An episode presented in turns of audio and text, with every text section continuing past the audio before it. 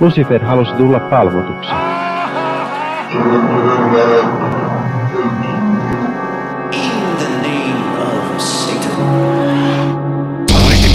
Hyvääpä, hyvääpä, hyvääpä, hyvääpä, hyvääpä, hyvääpä, hyvää vuorokauden aikaa, epäpyhää sellaista kaikille kuulijoillemme. Kuuntelet Sunnuntai-satanisti nimistä podcastia, joka on tämä podcast modernista toisen aallon satanismista, jonka lähtökohta siis on ö, humanismi, ihmisoikeudet, luonnollisen maailman objektiivinen tutkailu sekä, sekä huonot sanaleikit. Huonot sanaleikit sanoisin, että itselleni on ehkä noin 75 prosenttia syy, minkä takia olen tuntenut paljon vetoa satanismiin viime aikoina ja, ja alun perinkin, joten, joten jos olet henkilö, joka ajattelee vaikkapa, että saatana on oikeasti jokin asia, joka on olemassa ja vaikuttaa elämäämme jokapäiväisesti, niin te ette välttämättä tykkää siitä, mitä meillä on sanottavana. Myöskin, jos olette vaikkapa sitä mieltä, että valkoinen väri on säilytettävä puhtaana ää, tässä globaalissa kylässämme, niin ää, olet tervetullut kuuntelemaan, mutta et välttämättä silloinkaan pidä siitä, mitä meillä on sanottavaa muun muassa tällaisesta aiheesta. Mutta moraalinvartijana tänään olen minä ja minun kanssani täällä on Perkeleen temppelistä Henri. Hyvääpä epäpyhää vuorokauden aikaa näin minunkin puolestani. M- mutta, mutta, mutta rakas moraalinen vartijamme, kukas helvetti sinä olet? Minä olen Pii. Minä, No hei. minä teen tätä podcastia. Mahtava juttu, Pii. Ja tänään meillä tosiaan on aiheena moraali, mutta ehkä olisi äh, asiallisempaa sanoa, sanoa moraalittomuuden vartijaksi. Oo, siitä minä tykkään. Huomatkaa, 75 prosenttia. Se on, Mm. se, on, se on tosi olennainen juttu, vaikka toi nyt ei ollut varsinaisesti sanaleikki, mutta se oli semmoinen termikikkailu, jollaisesta minä tykkään.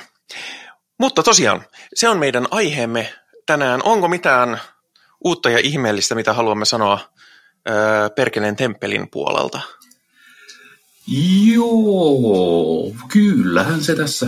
Me avasimme nimittäin tulvaportit ja avasimme tuollaisen aivan vapaan paikan vääntää asioista. Eli minä Aa. tykkään väittelyistä, niin Etpäs tykkää. ei sitten. Minä nimittäin tykkään väitellä idioottien kanssa. Aa, Niin. Mutta, mutta kyllä minä tykkään, tykkään väitellä ja tykkään keskustella asioista. Ja, ja koska meille sattui tuossa viikonloppuna, vappuviikonloppuna, putkahtamaan serverille eräs väittelyn haluinen apologi, niin sitten me viikonlopun ajan keskustelimme. Ja nyt tämä paikka on avoin kaikille, jotka haluavat keskustella erinäisistä asioista. Esimerkiksi, mikä on meidän moraalin absoluuttinen aksiooma. Hmm. Ja siitä tosiaan lisää sitten varsinaisessa aiheessa. Me mainitaan kuitenkin, että tosiaan me emme ole Perkeleen temppelin podcast, vaikka olemme molemmat hyvin Perkeleen temppelin liitännäisiä, mutta, mutta tota noin, silti minä sanon, mitä minä sanon, riippumatta siitä, mitä Perkeleen temppeli tykkää, ja Henri sanoo, mitä sanoo siitäkin huolimatta, että, että Perkeleen temppeli tykkää. ja tässä päästäänkin filosofisiin kysymyksiin. Mikä on perkeleen temppeli? No kerropas, me ei ehkä olla kerrottu sitä vielä kuuntelijoille. Ai, no Perkeleen temppeli on, on Suomen satanistinen seurakunta, joka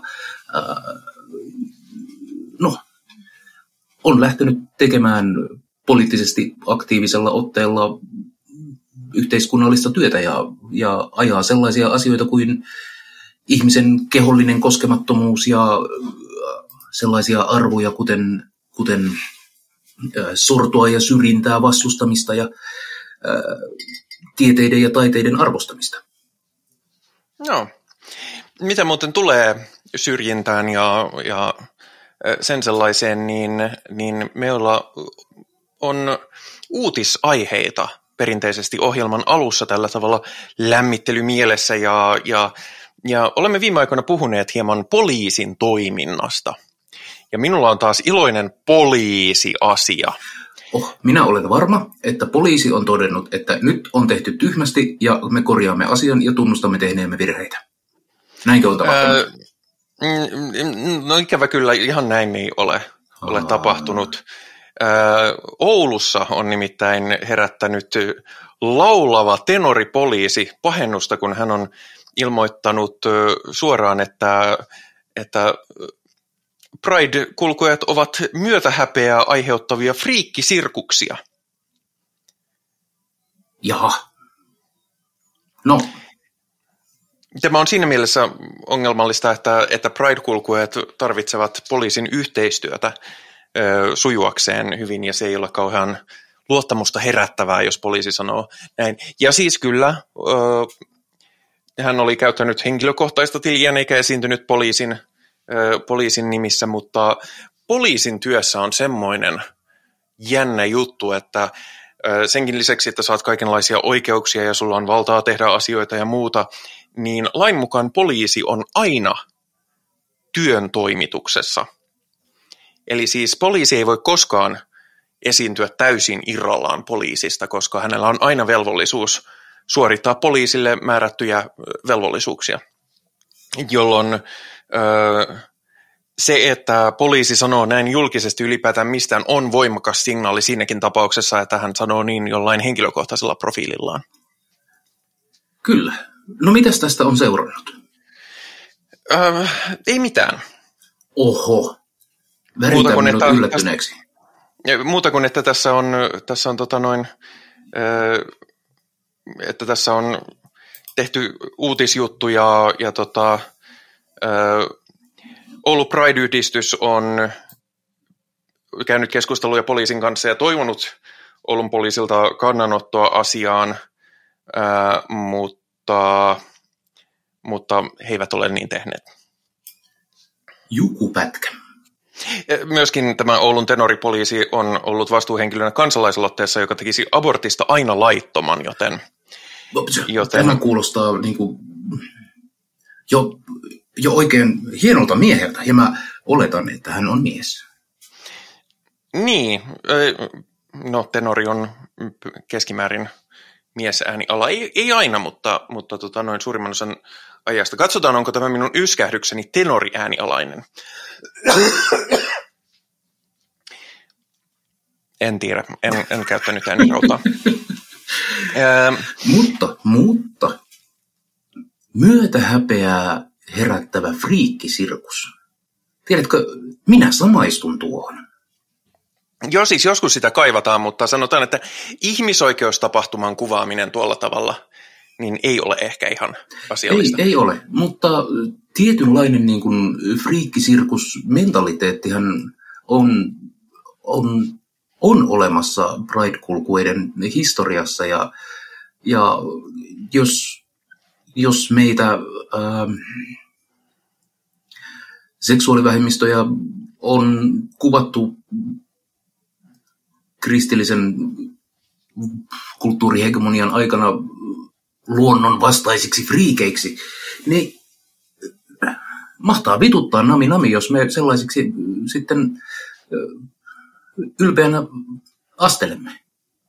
Niin, siis sehän on Pride-kulkueessa aina, siis siitä on käyty aika paljon yhteisössä keskusteluakin, että kun jotkut tekevät siitä karnevalistisempaa ja toiset taas menee, että se niin kuin ääripäät on aika lailla, että esimerkiksi Helsingin kulkuessa on, on käytännössä aina ollut, siellä on ollut muun muassa niin kuin Mr. Gay Finland-rekka, joka on aika niin kuin, baila baila meininkiä, ja sitten siellä on nämä vaiennettujen puolesta marssivat, jotka, jotka kanta, menee mustissa vaatteissa ja kantaa kylttejä, jossa on murhattujen seksuaalivähemmistön edustajien nimiä ja vuosilukuja. Niin se on, se on siis ollut aina olemassa ja joillakin on kauhean voimakkaita mielipiteitäkin siitä, että miten siellä pitäisi olla tai mitä siellä pitäisi edustaa. Tietysti ei liene yllättävää, että minä näin satanistina on se, että, että, että kunhan noudattaa niin kuin yleisiä järjestys- ja käytössääntöjä, niin siellä saa tehdä ihan mitä vaan. Ja siellä saa ilmaista itseään miten haluaa, koska se on vähän niin kuin myöskin Pride-ahteen pointti, että he ei ole niin kuin itsesi. mutta täl... mietin, että mm. nyt kun nämä ääripäät on mainittu, niin minkälainen on sitten tolkun homo? Öö, tolkun homo, äh, mä en sano mitään. koska meinasin sanoa jotain, joka saattaa loukata jotakuta. Ja, ja tota noin. Sanotaan, että tolkun homo on sellainen monen mielestä, joka, joka on iloinen siitä, että homomiehillä on niinkin paljon oikeuksia kuin on ja unohtaa kaikki muut. Ää, se, koska, se kuvaa aika hyvin tällaista niin kuin, tolkun kultaista keskitien kulkijaa. Niin, ja semmoisia on, mutta, mutta tota, en edes nimeäisi ketään, mutta en myöskään itse asiassa osaa nimetä mm. suorilta ketään, mutta joillakin tuntuu olevan vaikea ymmärtää, että jos, jos juuri omat asiat on ihan kohtuureilassa, niin se ei tarkoita, että muilla on. Mutta siis se piti sanoa vielä tästä, että, että jos hän on vastuuhenkilönä kansalaisaloitteessa, joka tekisi abortista aina laittoman, niin, niin eikö Petrus äh, Schröderus ole, ole miettinyt sitä, että, että jos abortoi, niin, niin sitten sieltä myös tulee abortoitua muutamia homoja. Ja koska hän selkeästi ei pidä homoista, niin eikö hänelle tämä olisi positiivinen asia? Mm, niin. Okei, okay. minä en sanonut, että, että, että Petrus Schroederus olisi sitä mieltä, että homot pitää abortoida. Se oli Kömpelön vitsini sivujuonne. Mutta minä ainakin Prideissa menen sitten ihan kuule ylpeänä sinne myötähäpeää herättävien friikkien kulkuessa. Minä myös. Ja Ää... sitten sanon kaikille vihaajille, että vihaajat vihaa, tietäjät tietää ja imaskaa paskaa. Vihaajat vihaa, tietäjät tietää ja kepu pettää aina. Siitä päästinkin muuten. Oletko kuullut, mitä poliittisessa sfäärissä on tapahtunut viime aikoina? Ah. Nimittäin äh, turvehan nyt on selkeästi ansainnut suuria tukia, jotta tämä kuoleva ammatinharjoittajien ryhmä saisi tekohengitystä vielä pari vuotta. Sen sijaan määrärahoja ei kuitenkaan sitten riitä ää, tieteen tekemiseen. Eikä kulttuurin tukemiseen. Niin. Joskin kaikkein eniten minussa on herättänyt kierroksia se, että hallitus on nyt esittänyt, että ne aikoo tehdä positiivisen ö, lainarekisterin tai luottoluokitusrekisterin. Ja jos tietää ketään Yhdysvalloista, niin tietää, että se on todella dystooppinen asia. Mulla ei ole aavistustakaan, koska... mihin sä nyt viittaat. Voitko avata pikkasen? Öö, siis Yhdysvalloissa ja joissain muissakin maissa on tämmöinen kuin credit score, eli siis täysin arbitraarinen luku, jonka sä saat, jos olet tarpeeksi hyvä kuluttaja. Ja, ja tota, jos sä et kuluta tarpeeksi, tai jos sä et ansaitse tarpeeksi, tai jos sä et ole kuluttanut oikealla tavalla käytännössä sillä, että sä et ole ottanut tarpeeksi lainaa oikealta ihmisiltä, jotta maksaisit heille korkoja, niin sä saat huonon credit scorein. Jos sulla on huono credit score, sä et saa vuokrattua asuntoa, sä et saa osamaksulla mitään, sä et saa välttämättä edes puhelinliittymää, ja siis käytän, sä, et, sä et pääse välttämättä edes kunnolla hoitoon, koska sä et saa kunnollista tota, tota, tota, terveys, sairausvakuutusta, ja se on todella kylmäävää se meininki siellä, ja siksi vaikka mä, niin kun, ö, mä tunnen sympatiaa siihen, että ylivelkaantumista pitää jollain tavalla rajoittaa ja, ihmisten auttamista velkahelvetissä on todella tärkeää tukea, niin tämä on äärimmäisen väärä tapa tehdä sitä juuri sen takia, koska se antaa avaimet kokonaan yksityiselle sektorille vartoa sitä, että kuka on oikeanlainen kuluttaja ja kuka ei. Näin kun tämä minulle kuvailet ummikolle, niin tämä ei kuulosta ollenkaan kivalta asialta, mitä meidän pitäisi tehdä. Siis se, mikä nyt Suomessa on vielä se, että me ei olla ihan Yhdysvaltojen tapaisessa dystopiassa, ja tämäkin olisi niin kuin, äh, valtion hallinnoima rekisteri, että tämä ei ole niin kuin, kun Jenkeissä nämä rekisteritkin on yksityistettyjä, niin se on todella niin kuin, herran haltuun, että, että millä tavalla sä miellytät porvaria, niin sitten saat tehdä asioita. Mutta ikävä kyllä, jos katsoo viimeisen etenkin 40 vuoden kehitystä yhteiskunnassamme talouspoliittisesti, niin jos tälle annetaan mahdollisuus, niin kyllä porvari tämän ja kapitalisti tämän mahdollisuuden ottaa erittäin mielellään vähän lisää kyykyttää köyhää. Niin no, mulle nyt akuutisti persaukisena ihmisenä mun ensimmäinen huoli on se, että mulla ei ole varaa olla hyvä kuluttaja, koska mulla ei ole mitään mitä kuluttaa. No niinpä, sehän siinä on, että, että Jenkeissä huonon credit scorein sä saat silläkin, jos sä et osa, ota tarpeeksi lainaa. Eli sä et... Mutta eli sä et ei, niin kun... ei minulle edes varmaan myönnettäisi lainaa, että...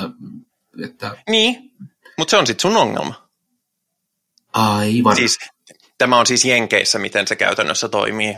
Ja siis kannattaa suhtautua lähdekriittisesti siinä mielessä, että mä en ole taloustieteilijä, mutta useamman amerikkalaisen ihmisen tuntevana ja, ja näitä seuratessa, niin kehotan perehtymään asiaan ja, ja ottamaan riittävän määrän herneitä nenään, mikäli, mikäli tuntee samanlaista trepidaatiota tätä kehitystä vastaan kuin minä. Hmm, tuossa myös näen ihan potentiaalisena uhkana se, että tuloerot kasvavat ja, ja ihmisten niin kuin no, rikkaat. No mä en näe sitä edes uhkana, niin, koska se siis, on automaatti. Niin, ne, ne joilla menee hyvin, niin niillä jatkuu hyvin meneminen, ja ne, joilla ei mene hyvin, niin niillä menee vähän huonommin. Niin ja siis olennaista on se, että ne, joilla menee hyvin, menee vielä paljon enemmän hyvin, ja niillä, joilla menee huonosti, niin niiden määrä maksimoidaan, jotta niillä, jotka joilla menee paremmin niin, tai hyvin, niin niillä menisi maksimaalisen hyvin. No kuka mulkku tällaista nyt sitten ehdottelee? Öö, no se on hallituksen esitys, mutta veikkaanpa, että kes- keskustapuolueelle tämäkin aika pitkälti menee, koska ennen, ennen tätä heidän temppujaan niin Moisesta ei ole ollut mitään puhetta. Mutta hei, me oltiin, me oltiin haukkumassa öö, poliiseja. Kyllä koska, koska tämäkin liittyy nyt viimeaikaisiin hallitusjuttuihin. Sisäministeriö nimittäin on sanonut, että, että he haluaisivat vähentää paperittomien määrää, eli siis käytännössä laittomasti maassa, niin sanotusti laittomassa maa, maassa olevien ahdinkoa sillä, että olisi mahdollisuus paremmin saada oleskelulupia. Ja yksi niistä on esimerkiksi se, että jos sä saatkin työpaikan täältä, vaikka sä olisit niin sanotusti laittomasti maassa, niin sitten sulle annettaisiin, äh, annettaisiin muukalaispassi ja käytännössä se tarkoittaa sitä, että sä voit jäädä maahan ja työskennellä ja jatkaa sitä muodollista oleskelulupaprosessia, mikä on huomattavasti helpompi, jos sulla on töitä. Jälleen kerran nyt asiaan lainkaan vihkiytymättömänä. Minulla on kysymyksiä. Kysy. Ähm, jos ihminen on paperiton ja, ja näin, niin miten, kuinka hyvin paperittomat ihmiset työllistyvät? Huonosti. Se, se ei vaikuta nimittäin olevan kovin helppoa. Ja se ei ole helppoa. Se ei myöskään vaikuta siltä, että se olisi välttämättä kovin laillista edes. Ehkä. Onko? No siis, Tämä on taas näitä tällaisia harmaita, harmaan alueen kysymyksiä, että, että haluatko auttaa kaikkein heikoimmassa asemassa olevia ihmisiä täällä. Yksi tapa on työllistää vaikka joku, ö, joku paperiton. Paperiton siis käytännössä tarkoittaa ö, henkilötunnukseton Suomessa. Kyllä, kyllä. Niin, Mutta niin, tota... jos ihminen jos ihmisellä ei ole henkilötunnusta, niin hänellähän ei varmaan taida olla pankkitiliäkään. Ei, mutta, mutta eihän laki sano, että sun täytyy maksaa palkkatilille. Ah, totta. Ja, ja siis tässähän, tämähän onkin, koska tätä tapahtuu jo nyt, niin tämä on tapa saada ihmiset sisään ja myös maksamaan veroja, mikä on aina hyvä. Ja myöskin sitten tämmöinen mahdollistaa sen, että, että järjestöt, jotka tekee töitä paperittomien kanssa, niin voi, voi ruveta tekemään työllistämishankkeita, jolla saadaan nämä kaiken ö, yhteiskunnan avun ja palveluiden ulkopuolelle jääneet ihmiset ö, näiden palveluiden piiriin. Ja ylipäätään niin kuin auttamaan heidän sosiaalista statusta. Esimerkiksi isonumeron myynti, onko se työtä? Jos se katsotaan työksi, niin hei, tässä aukesi tie olemas, olos, äh, oleskelulupaan aika monelle, mikä on ollut aikaisemmin hyvin, hyvin, hyvin hankalaa. Äh, mutta poliisi. Poliisihan ei tästä yhtään tykkää. M- miksei? No kun poliisi on sitä mieltä, että, että he kyllä voisivat, he kyllä voisivat ihan hyvin ää, mielellään palauttaa kaikki ää, laittomasti maassa olevat. Mutta he vaan harmittelevat, että, että tällä hetkellä tämä ei kuitenkaan on, onnistu, koska on, on, on harmittavasti tiettyjä valtioita, jotka eivät toimi hyvässä yhteistyössä. Toisin sanoen muun muassa Afganistan ei ota palautuksia vastaan tällä hetkellä. Niin, tämähän on, on vähän semmoinen ongelma, että kun, kun puhutaan näistä pakkopalautuksista ja muista, niin se ei ole ihan niin simppeliä, että vaan sanotaan, että sori, että sä nyt voit tulla tänne, että menet takas, koska se takasmeno ei ole, ole niin kuin realistinen vaihtoehto. Niin ja siis siinä on se, että, että Suomi on juurikin ihmisoikeuksien kannalta todella, todella ö, ikävä tapaus siinä mielessä, että täältä palautetaan muun muassa Irakiin ja Afganistaniin, niin missä on siis käyty kohta 20 vuotta päättymätöntä sotaa. Tai no siis onhan siellä käytännössä sodittu ö, jo pidempään, mutta niin kuin aktiivista sotatilaa on ollut kohta 20 vuotta. Niin, mutta mm-hmm. poliisilla on selkeät prioriteetit ja prioriteetti ei tunnu olevan humanismi. No kyllä ja, nyt vähän, vähän maistuu kalkki tässä. Mutta siis hyvä puoli tässä on se, että, että tämmöinen ohjelma on tulossa ja että, että heikossa asemassa oleville ihmisille tarjoutuu mahdollisuus saada oleskelulupa helpommin ja sitä myötä pääsy kaikkiin, kaikkiin yhteiskunnan palveluiden piiriin, ja se on, se on positiivinen asia. Muotoilisin ehkä jopa niin, että mahdollistaa pääsyn osaksi yhteiskuntaa. No, no sitäpä nimenomaan. Ää, ja sitten lisää positiivista, koska, koska tota, muuten mä olen tänään ollut, mä, olen, tänään, mä ei koskaan vituttanut niin paljon kuin tänään, kun laitoin näitä uutisia yhteen, kun on niin kuin, ö, natseja, poliiseja ja, ja pakkopalautuksia ja, ö, ja positiivista luottotietodystopiaa ja, ja, tota, ja sitten oli, Ylellä oli taas joku kolumni, missä joku setämies on silleen, että no cancel-kulttuuri tarkoittaa, että minä en saa sanoa enää missään mitään. Ja, ja niin kuin silleen, että kuinka monta setää täytyy olla sanomassa, että minut on vaiennettu jossain maailman suurimmissa medioissa ennen kuin ne tajuaa tässä sen sisäisen paradoksin. Veikkaan, että sellaista pistettä ei ole, koska, koska nämä ihmiset eivät ole ehkä tarpeeksi fiksuja ymmärtääkseen asioiden kontekstia. Mutta positiivinen asia. Verenluovutuksen esteisiin lievennyksiä. Ja minä katsoisin, että tämäkin on ollut hieman kyseenalainen kohta näin niin kuin ihan yhdenvertaisuuden kannalta. Kerro minulle kaikki veren, veren vuodatuksesta, anteeksi, veren luovutuksesta. Joo, se on semmoinen, että, että ne pistää pistää piikillä ja sitten sen vuodat verta semmoiseen pussiin. Kuulostaa ihan minun fetissiltä.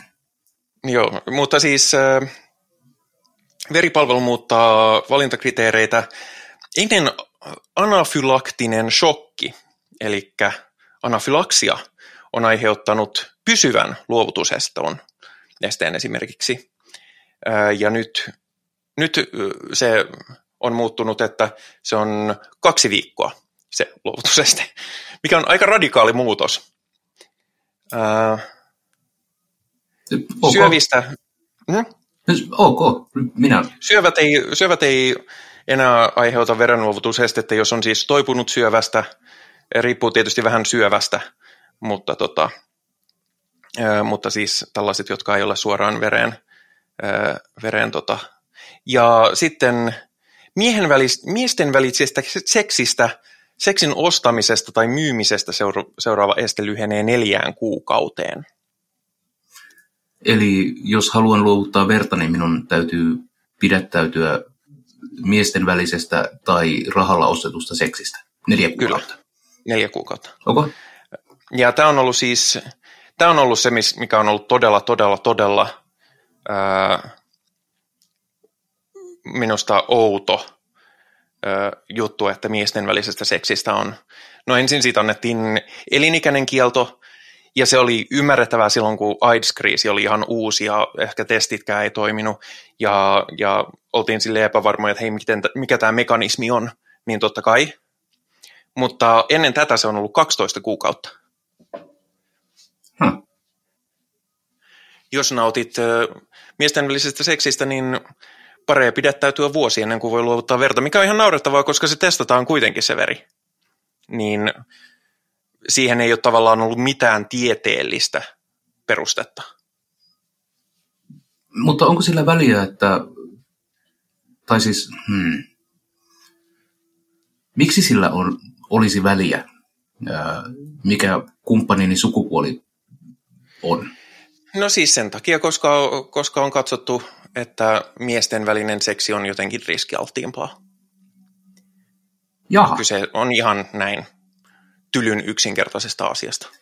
No siis onhan miesten välinen seksi riskialttiimpaa. Siinä on nimittäin suuri riski, että se on hauskaa. No se on, se, tietysti, tietysti minä nyt en tiedä asiasta mitään, koska en ole koskaan ollut mies, mutta... En minäkään, minä olen heteroparisuhteessa ja... äh, mutta joo, siis edelleen on sille, se testataan se veri. Jos, jos joku on hoitaja ja tietää tai on tekemisissä verenluovutuksen kanssa, niin, niin haluaisin tietää, koska mä en ole koskaan kuullut mitään kauhean loogisia perusteita muuta kuin, että no homot ne on vähän ällöjä. Mä itse valitsen usko, että siellä on joukko dekadentteja vampyyrejä, jotka maistavat homoseksin verestä. Aa, joo, joo, joo, ja se maistuu pahalle, ko? Vai se maistuu liian hyvälle? Se ehkä se on addiktoivaa. Se, se, voi, se voi tietysti olla. Ö, mutta mitä tulee lääketieteeseen, niin, niin kysytään vielä lääketieteestä pastori Rick Wilesilta, ö, joka on ilmoittanut, että COVID-rokotteet ovat globaali massamurha, jonka, jonka tehtailijana on saatana. Itse saatana? Itse saatana. No huh, huh. Kyllä on. No mites, mites, mites tämä on nyt sitten, mites tähän nyt on vittu päädytty? Mitenköhän tämä on päädytty? Veikkaan, että on, on tota, noin syöty vähän sieniä ja sitten valehdeltu asiasta, mutta tota, hänen logiikkansa siis on se, että aika moni rokotuksen saanut on sitten kuollut. Kyllä, varmasti on. muun, muassa, Ää... muun muassa Englannin kuningattaren mies. Muun muassa. Mm. niin tässähän nimenomaan on se, että, tota, että ensimmäiset rokotteen saajat olivat hyvin vanhoja ihmisiä jo, ja myöskin ihmisiä, joilla oli, on muita terveysongelmia niin statistisesti on hyvin loogista, että näin on. Ja myöskin hänen on, hänellä on silleen, että 9,5 prosenttia rokotetuista ovat saaneet koronatartunnan, mikä on siis täysin siinä ö, sen rokotteen vaikuttavuuden ö, juurikin siinä prosenttiluvussa, että ö, rokote ei ole sataprosenttinen suoja. Ja koska rokote ei ole sataprosenttinen suoja, niin se on massamurha. Kyllä. Aivan. ja hän, hän sanoi, että tehkää mitä teette, mutta teidän on pakko selviytyä tästä globaalista massamurhasta. ja jos ei muu auta, niin menkää vuorille ja piiloutukaa sinne vuodeksi tai kahdeksi. No, kyllä. Kuka ikinä tätä pastoria uskoo, niin please, painukaa pariksi vuodeksi vuorille. Joo, joo. joo ja sitten, sitten tota, yhden ennusteen hän sanoo, sanoo kyllä oikein, että koska ihmiset eivät käytä aivojaan, niin ne tekevät tyhmiä ratkaisuja ja tämän takia seuraavan vuoden parin aikana moni, moni tyhmä ihminen kuolee. Tämä pitää paikkansa. Kyllä. ja voi vaan kuvitella, että kumpaa ratkaisua rokotteen ottamisen kannalta nämä ihmiset ovat tehneet. Mutta siinä on meidän uutiset Haa, tältä hei, viikolta. Mutta sinähän unohdit. Ei, puhuttiinko me viime viikolla Päivi Räsäsestä? Me puhuttiin viime viikolla Päivi no niin. Räsäsestä. Päivi Räsänen on edelleen raamattunsa takana Jee! piilossa ja, ja kiihottaa ihmisiä homoja vastaan. Niin hänet on nyt sitten niin sanotusti kanseloitu. Hänet on nyt kans- hän ei mitään ei saa enää sanoa, eikä mitään saa enää uskoa, ja kristin usko on vainon kohteena. Kyllä, tämän huomaa siitäkin, että mitään, mitä Päivi Räsänen on sanonut aiheesta, ei olla nähty missään julkisuudessa tämän viimeisen viikon aikana. Niin se vaan on vaiennettu. Jep. Mm-hmm. Mutta sitten voimme mennä päivän aiheeseen, kun nämä epämiellyttävät muodollisuudet on käyty läpi. Ja haluatko sinä pohjustaa meidän moraali- tai moraalittomuuskeskustelua? Kyllä. Tämä on sinänsä satanistille, ei, ei se niin kuin ensimmäinen aihe välttämättä, mutta mä oon itse kokenut kysymykset moraalista hyvin mielekkäinä pohtia. Ja jos minä tykkään jotain pohtia, niin sitten minä sitä pohdin, koska olen satanisti. Ja moraalihan on, siis kysymys moraalista on, on kysymys siitä, että mitä ja miten meidän pitäisi elää oikein isolla uolla. Ja kristillinen vastaus tähän on, että meidän moraalinen velvoitteemme on totella Jumalaa kaikessa. Eli semmoinen niin kuin lammasmainen alistuminen ja tottelevaisuus Jumalan, Jumalaa kohtaan on, on, on se niin kuin, moraalin avain. Siinä on se monen pieni ongelma, että Jumalaa ei ole. Näin rohkean väitteen. Tai ainakaan, ainakaan Jumala ei ole viimeiseen hetkeen ottanut kantaa moraalisiin kysymyksiin. Niin, siis tähän törmää hirvittävän usein – tähän lähtökohtaan, että jos ei ole uskoa, siis yliluonnollista uskoa, niin ei voi olla moraalinen, koska sinulla ei ole mitään moraalista koodistoa. Kyllä, ja, tämä, on, tämä on tosi suosittu apologia ää, niin kuin kristittyjen julkisten puhujien puolesta, että meillä täytyy olla jonkinlainen moraalikoodisto, jotta me tiedetään, miten me eletään. Ja sinänsä toi olisi vähemmän ongelmallinen, mutta siihen otetaan sitten seuraavassa lauseessa se, että tämän koodiston antaja on Jumala ja sanoma löytyy raamatusta. Ja raamattu ei ole moraalisesti kovin hyvä kirja.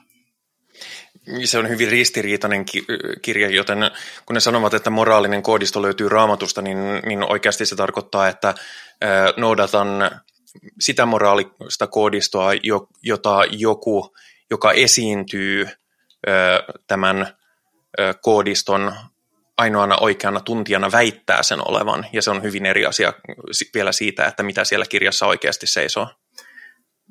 Kyllä, ja seisokeista puheen ollen, mä vedän tämän takaisin Päivi Räsäseen, nimittäin Räsäsellä ilmeisesti on käsite siitä, että joko homoseksuaalisuus itsessään tai vähintään homoseksuaalinen elämäntapa on moraalitonta.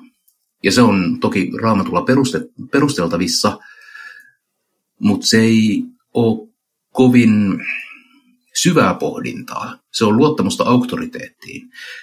Ja jos me kaksi keskustelijaa emme näe silmästä silmään tämän asian kanssa, että Jumala olisi olemassa tai hänen mielipiteellään olisi väliä, niin se keskustelu ei etene mihinkään.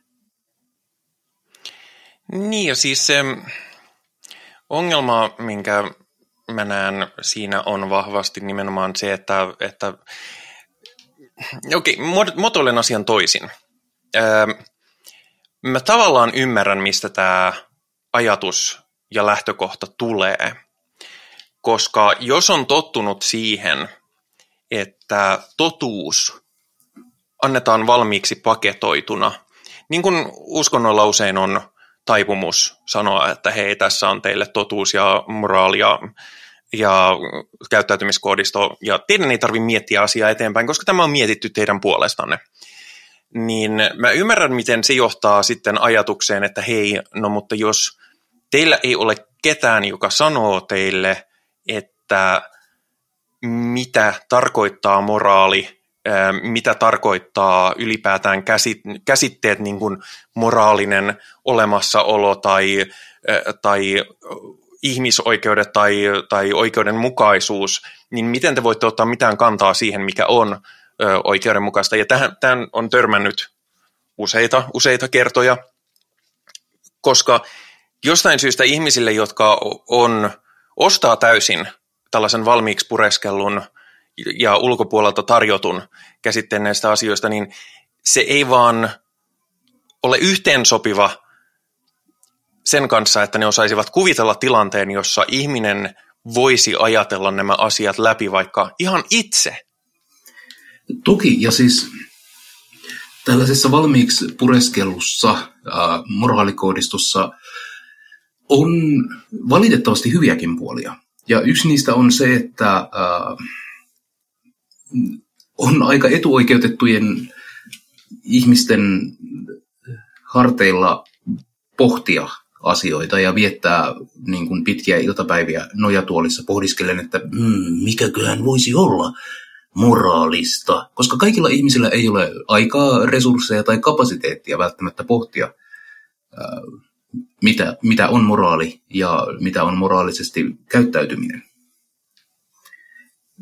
Mutta ää, jos tämmöinen moraalikoodisto otetaan sitten sokkona esimerkiksi pari tuhatta vuotta vanhasta kirjasta, niin se, se ikääntyy kuin maito. Raamattu on kuin, kuin maito, joka 2000 vuoden aikana on muuttunut smegmaksi. Niin, sinänsähän meillä on, meillähän on ö, sekä niin kuin henkilökohtaisia että kollektiivisia moraalikoodistoja.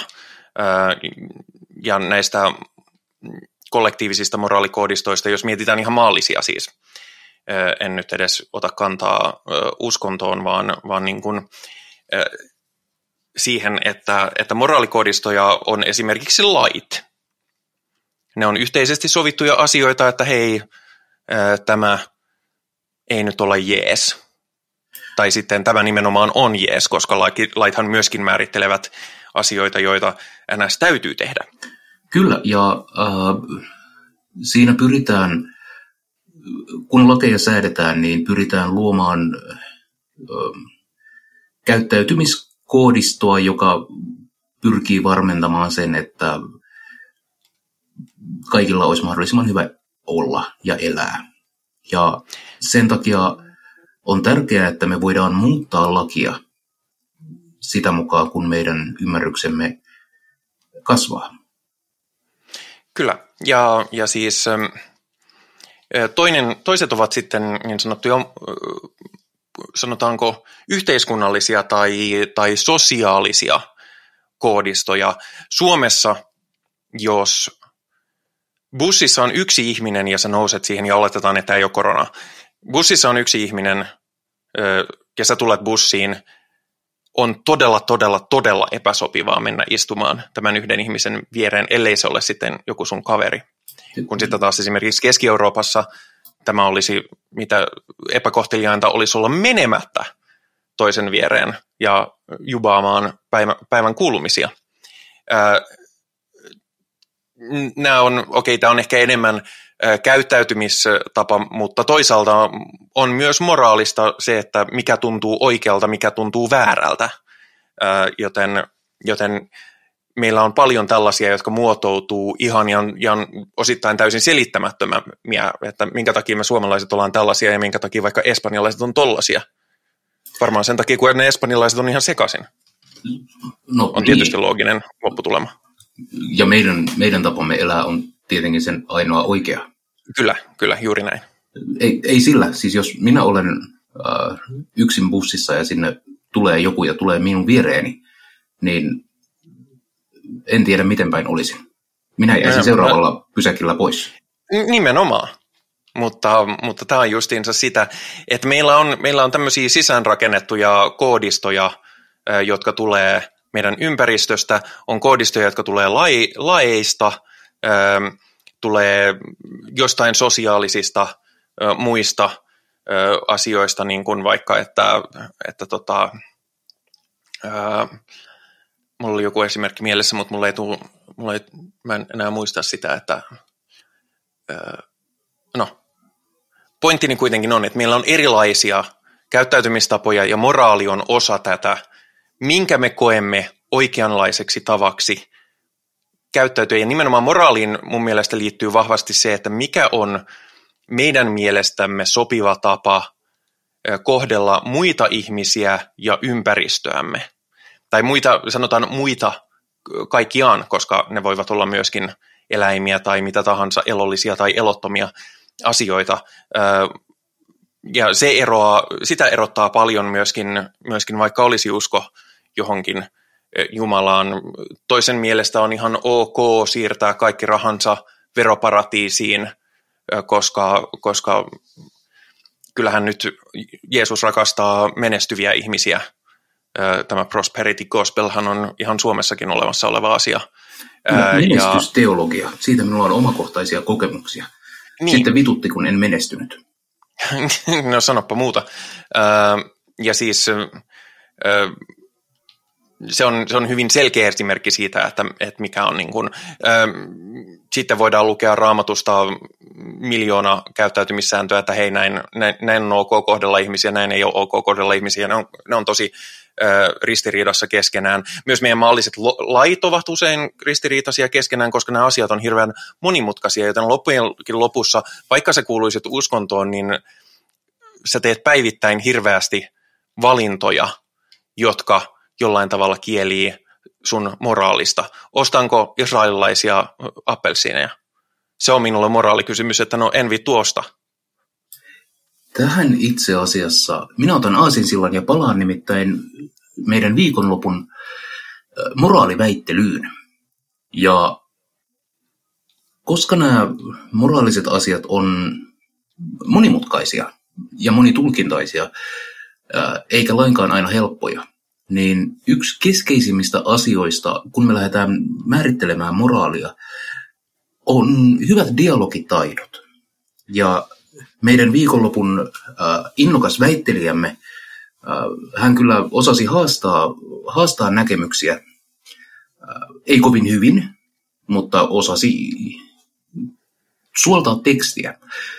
Valitettavasti hänen tekstin suoltokykynsä olivat hyvin samankaltaisia kuin minun kykyni tuottaa paskaa.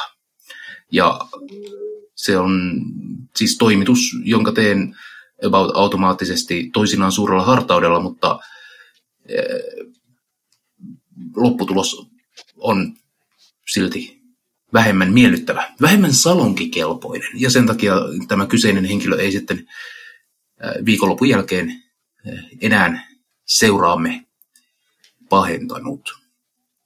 Mutta siis kun me lähdetään pohtimaan, että mikä on, mitä on moraali, niin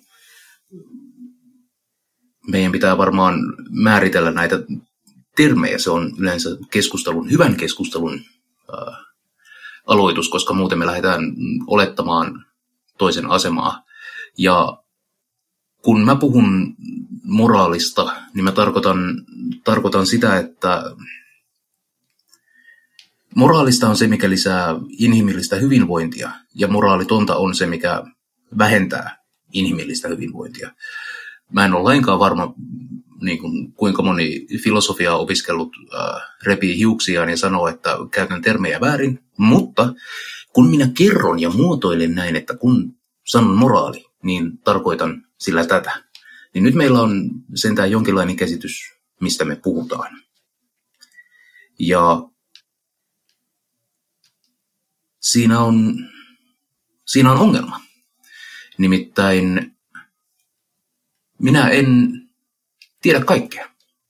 Ja kuten, kuten arvon kakkakeskustelijamme ää, pian osoitti, niin miten me voidaan tehdä oikeasti moraalisia, eli ihmiselle tai inhimillistä hyvinvointia lisääviä päätöksiä, jos me emme voi ennustaa tulevaa. Mun mielestä on ihan niin kuin validi pointti. Jos emme me voikaan. Tämä on pitkälti äh, niin kuin erehdyksen ja oppimisen kautta me päästään niin kuin ehkä paremmaksi mukataan ja mukataan ja mukataan, mutta aina vaan vähemmän ja vähemmän ja vähemmän. Ja sinänsä ihminen on aivan erityisen äh, nerokas eläin siinä, että meillä on kirjoitustaito keksitty ja me voidaan dokumentoida meidän erheitämme. Nyt menee tangentille, mutta suosikki runoilijani William Blake aikoinaan kirjoitti, että jos muut eivät olisi olleet houkkia ennen meitä, niin me olisimme houkkia tänään. Mm.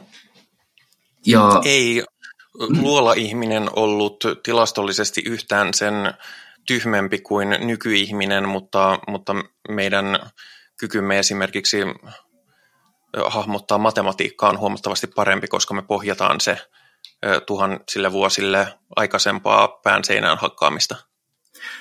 Kyllä, ja me voidaan myös tehdä sellaisia niin kuin akateemisia arviointeja siitä, että mikä todennäköisesti lisää inhimillistä hyvinvointia ja mikä sitä vähentää. Ja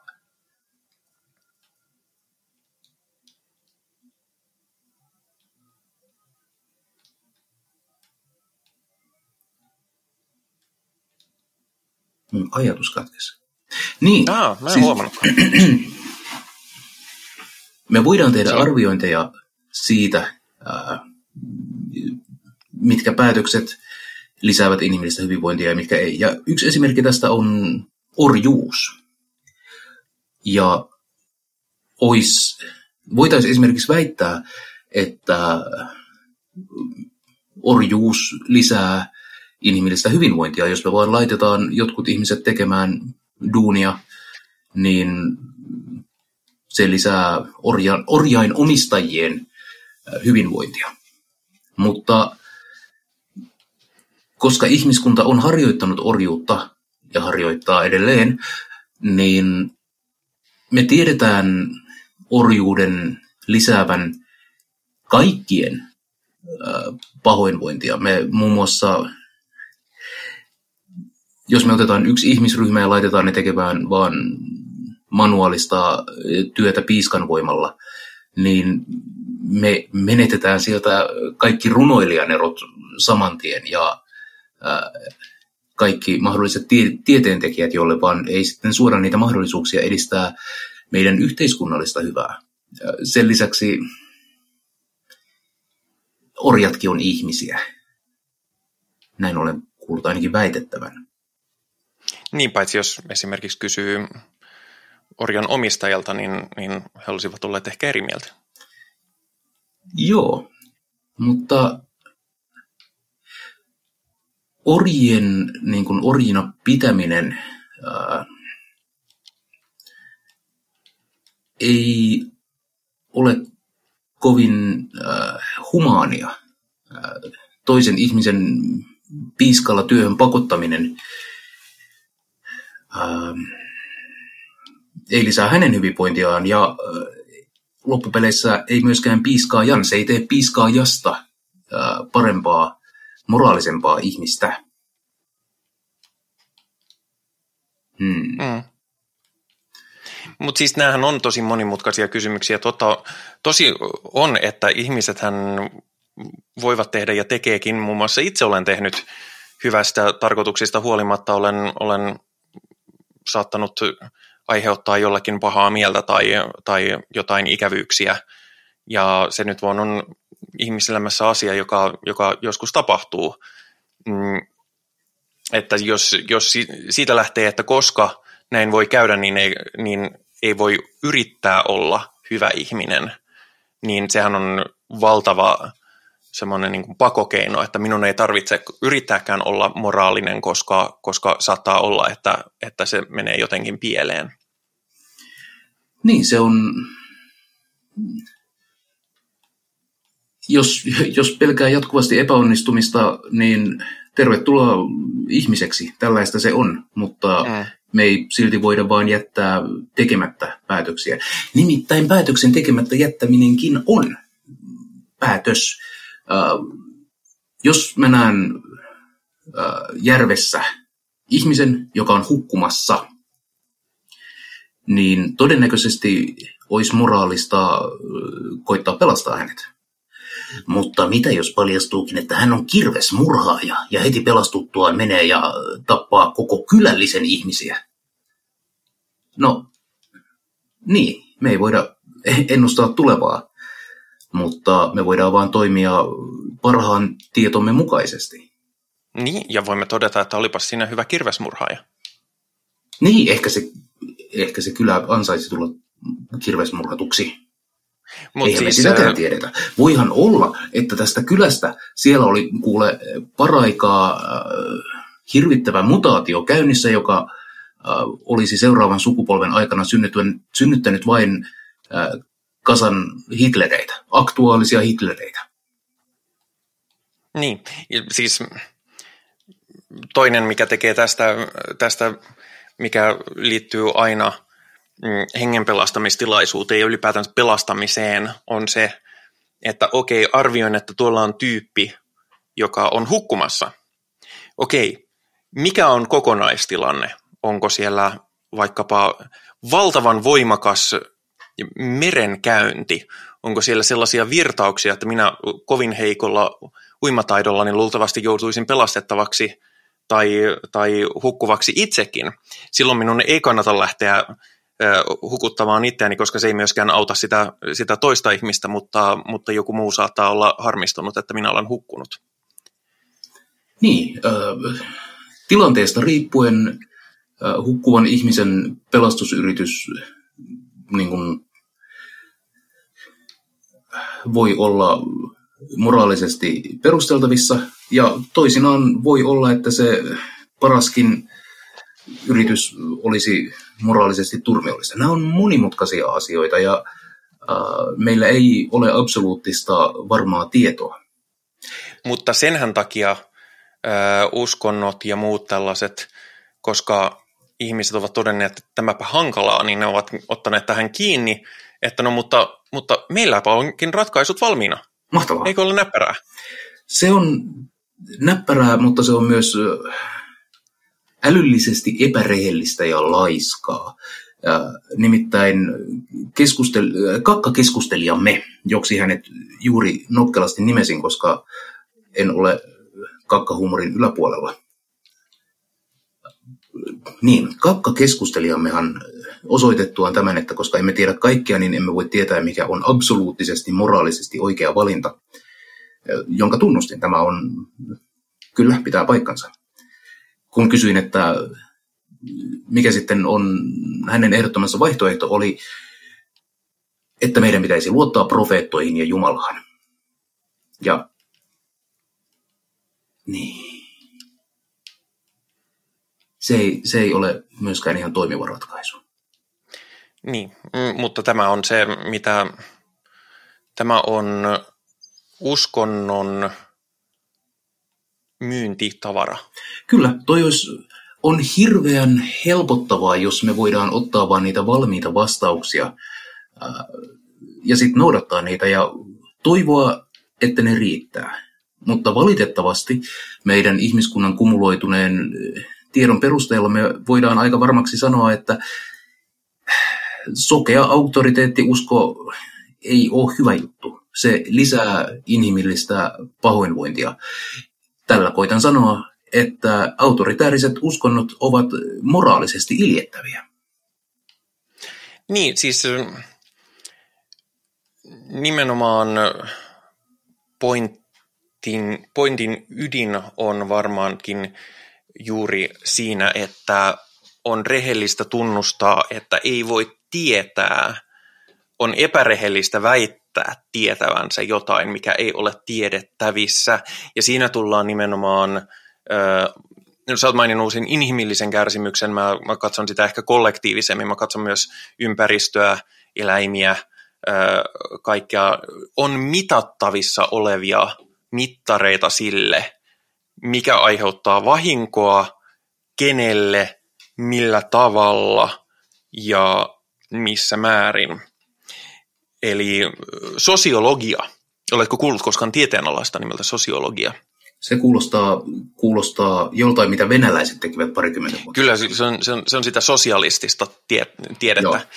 Ö, sosiologiahan nimenomaan ö, tutkii Mä, olen, mä itse käyn tällä hetkellä sosiaalialan koulutusta, en sosiologia koulutusta, mutta, mutta nämä, on, nämä tällaiset eettiset kysymykset ja moraalikysymykset on, on koko ajan läsnä niissä opinnoissa. Opiskelen tai olen juuri päättelemässä viimeistä vuottani, ei viimeistä kuin ensimmäistä vuottani, joten, joten en väitä, että olen vielä kauhean syvällä edes aiheessa, mutta siinä on saanut jo valtavan, valtavasti jonkinlaista korin tuntuvaa realismia siitä, että, että yritäpäs vastata nyt jotenkin objektiivisesti tähän kysymykseen, niin aika vaikeaksi menee, niin, niin silloin sä voit ainoastaan keskittyä siihen, mikä on, mikä on tässä.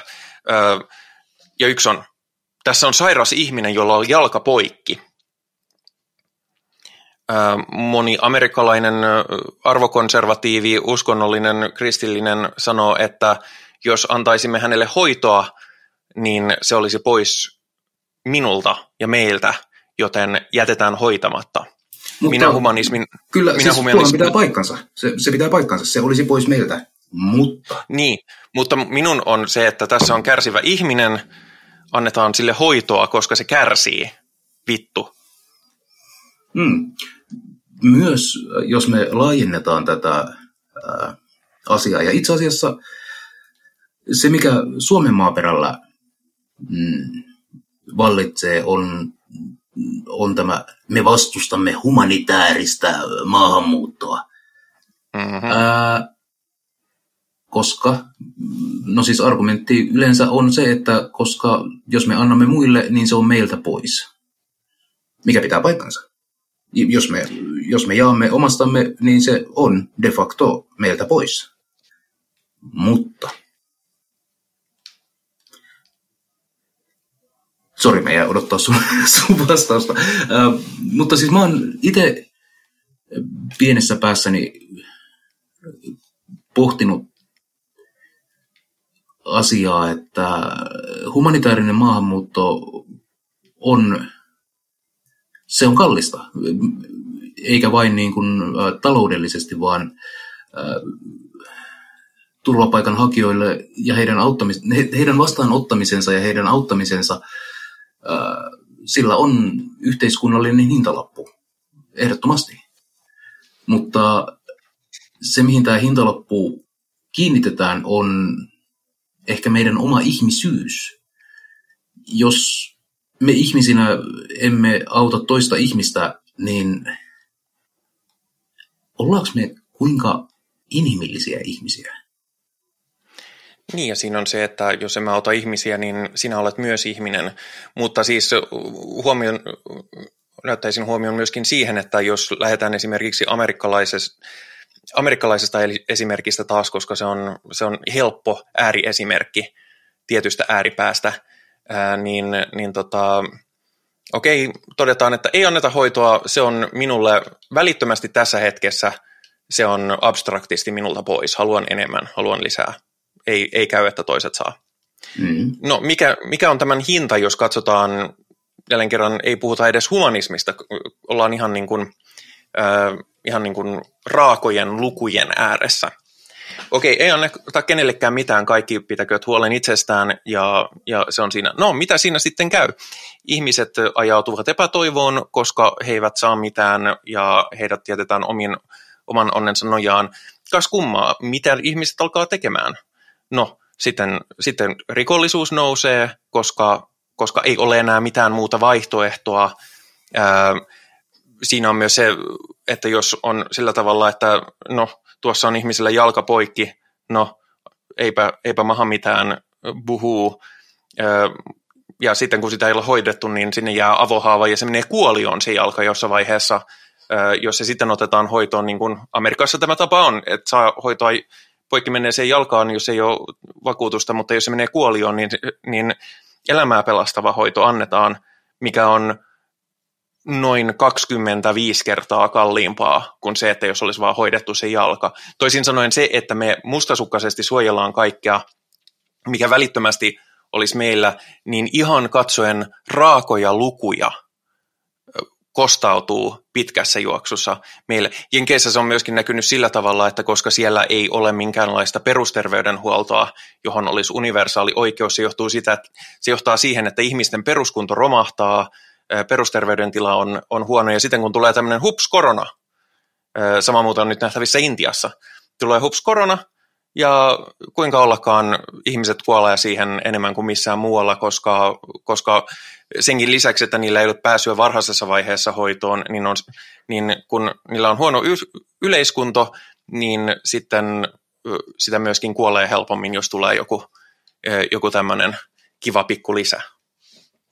Ja, ja sen kustannukset yhteiskunnalle on valtavan suuret mitattavasti. Ne maat, joissa on suojeltu kaikkein eniten ihmisiä koronakuolemalta, oli se keino mikä tahansa, niin talous on pysynyt huomattavan paljon paremmassa kondiksessa. Ja nämä on raakoja asioita. Ne on niin kuin silleen, että, että, että jos haluat maksimoida maksimoida pörssituloksesi, niin, niin sitten kannattaa katsoa näitä.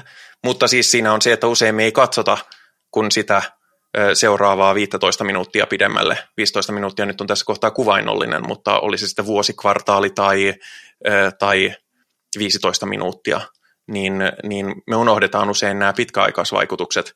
Ja siinä kohtaa voimme sanoa, että niin kuin, humanismi maksaa itsensä käytännössä aina takaisin.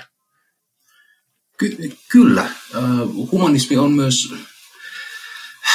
humanismi näyttäisi toimivan me tälle, tälle ihmiseläimelle ja me saadaan enemmän aikaiseksi, jos me tehdään yhteistyötä ja toimitaan yhdessä.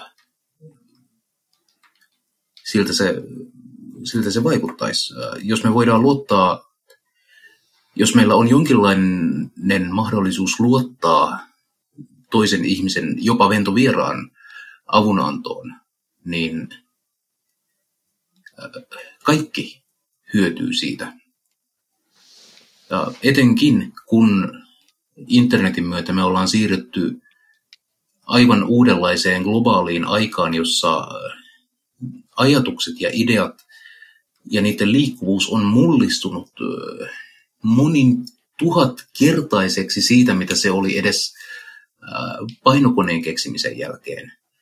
Me ei olla enää joukko kummallisia kansallisvaltioita, me ollaan ihmisiä tällaisella niin kuin melko mitättömällä pallolla, mutta hittolainen omalla planeetallamme ja, ja tämä nyt menee hyvin hyvin tällaiseksi niin kuin idealistiseksi öhytykseksi, mutta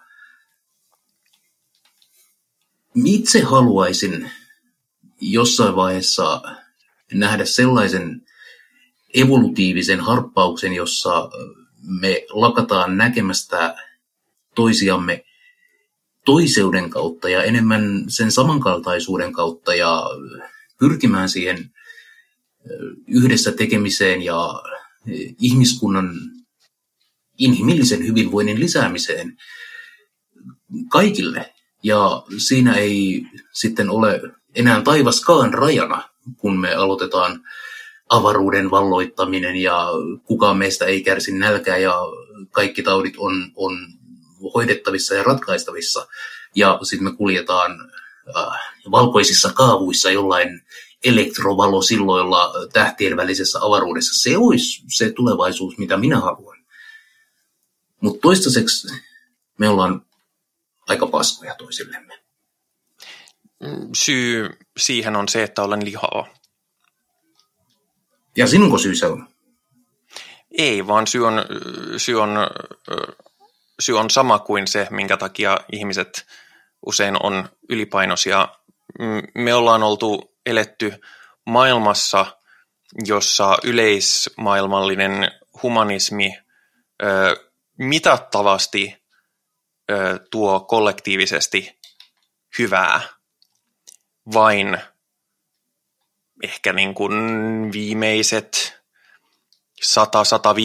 100-150 vuotta, ehkä vähän kauemmin, ö, mutta, mutta se, että ihmisen evoluutio on tuonut meidän pisteeseen, jossa me ylipäätään pystytään keskustelemaan näistä asioista, on tarkoittanut sitä, että meidän on täytynyt olla raakoja muuta luontoa vastaan ja, ja esimerkiksi pelkäämään muukalaisia sen takia, että aikana ennen minkäänlaista lääketiedettä vieras ihminen saattoi tarkoittaa vierasta bakteerikantaa, joka voi tuhota sun koko yhteisön.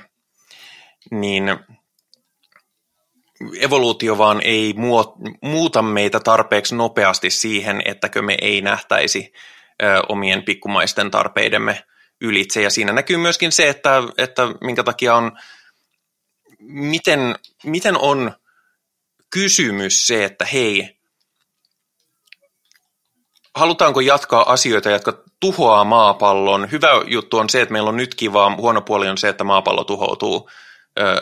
No ei, pallo, ei se pallo, mutta, mutta sen kyky ylläpitää elämää tuhoutuu niin kuin seuraavan sukupolven aikana niin toi, toi itse tämän ei pitäisi olla vaikea kysymys. Kyllä, ja tuohon mä meinasin aikaisemmin tarttua, kun mä puhun inhimillisestä hyvinvoinnista, niin me ei myöskään olla kuplassa niin kuin muista elämänmuodoista. Mm. Äh, jos, jos me tuhotaan metsien biodiversiteettiä tai äh, vaan ryöstökalastetaan meret niin kuin kurjaan kuntoon, niin kaikkien meidän elämä muuttuu hyvin hankalaksi. Ja se hankala elämä on huono juttu. Näin niin kuin mm. rohkea kannanottoni. On kurjaa, jos on kurjaa. Ja sen takia, niin kun, vaikka mun lähtökohta on inhimillinen hyvinvointi, niin se tarkoittaa myös sitä, että me eh, ei esimerkiksi raiskata luontoa koska se todistettavasti vaikuttaa meihin. Mm. Mutta se on niin kuin tavallaan tämä justiinsa se, että tämmöinen niin kuin lopullinen hedonismi, mitä itsekin kannatan, meidän kannattaisi pyrkiä tilanteeseen, missä, missä kaikilla on mahdollisimman hedonistista elämää, tarkoittaa sitä, että me emme voi maksimoida kaikkea, mitä meillä on juuri nyt mutta se on ihmiselle, jos ei mahdoton, niin lähes mahdoton ajatus, koska meitä ei vaan ole ohjelmoitu evoluution varrella näin.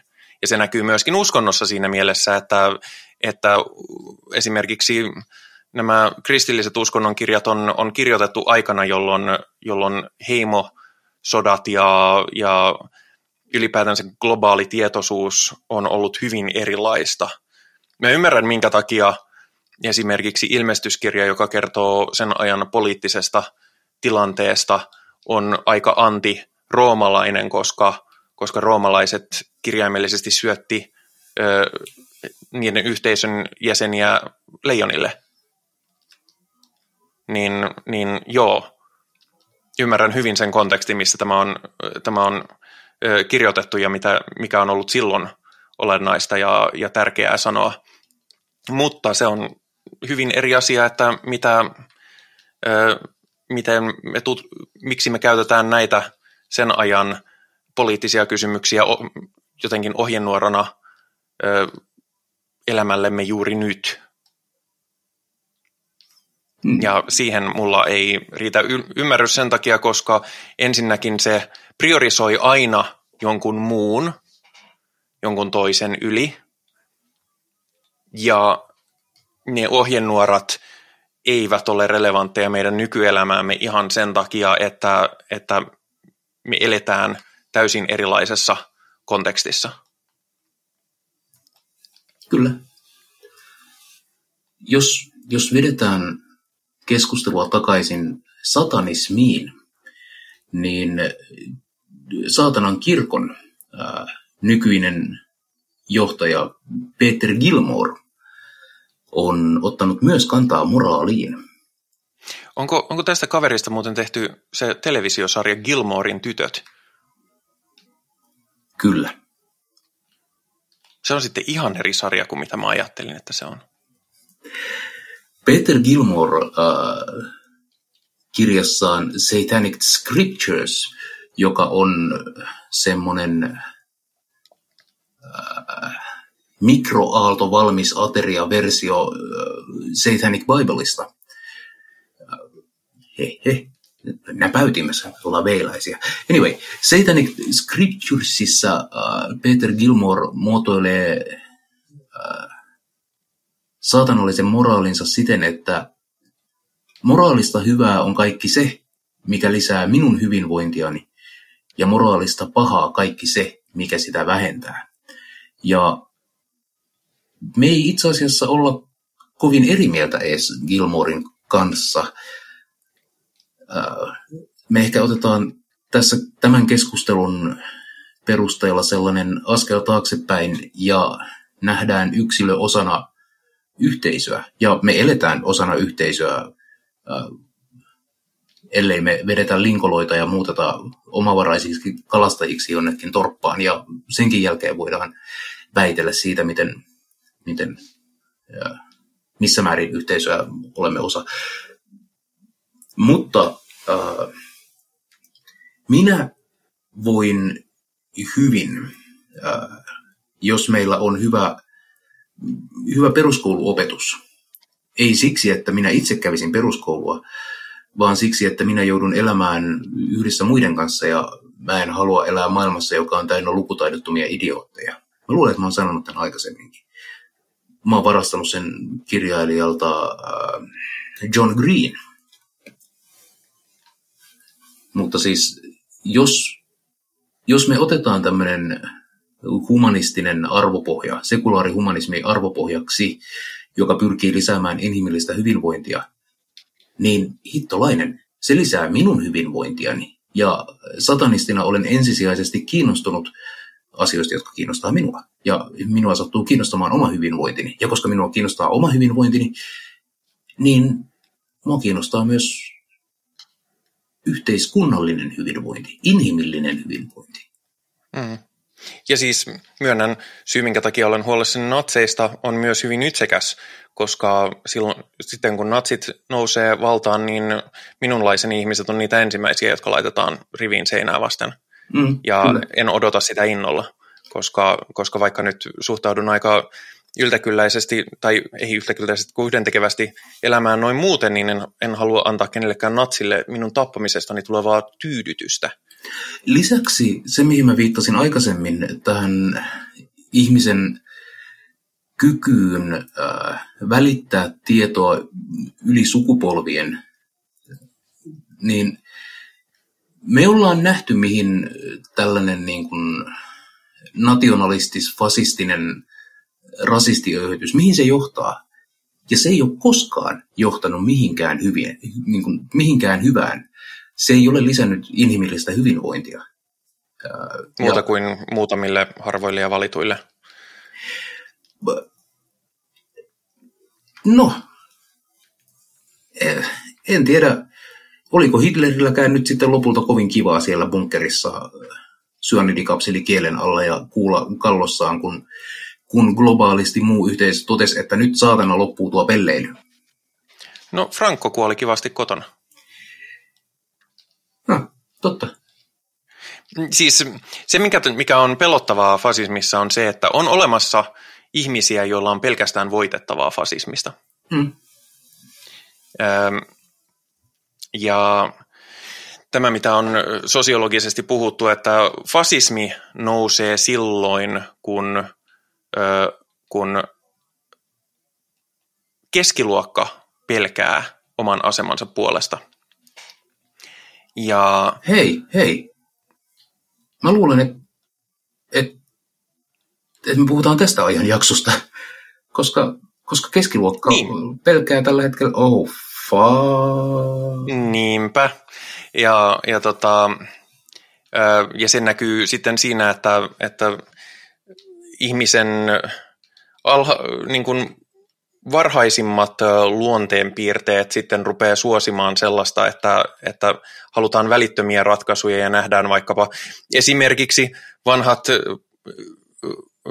käppäukot rupeaa valittamaan siitä, että, että heidät kanseloidaan, kun joku huomauttaa, että, että jos nyt et vittu viittis olla ihan näin rasistinen ihan koko aikaa.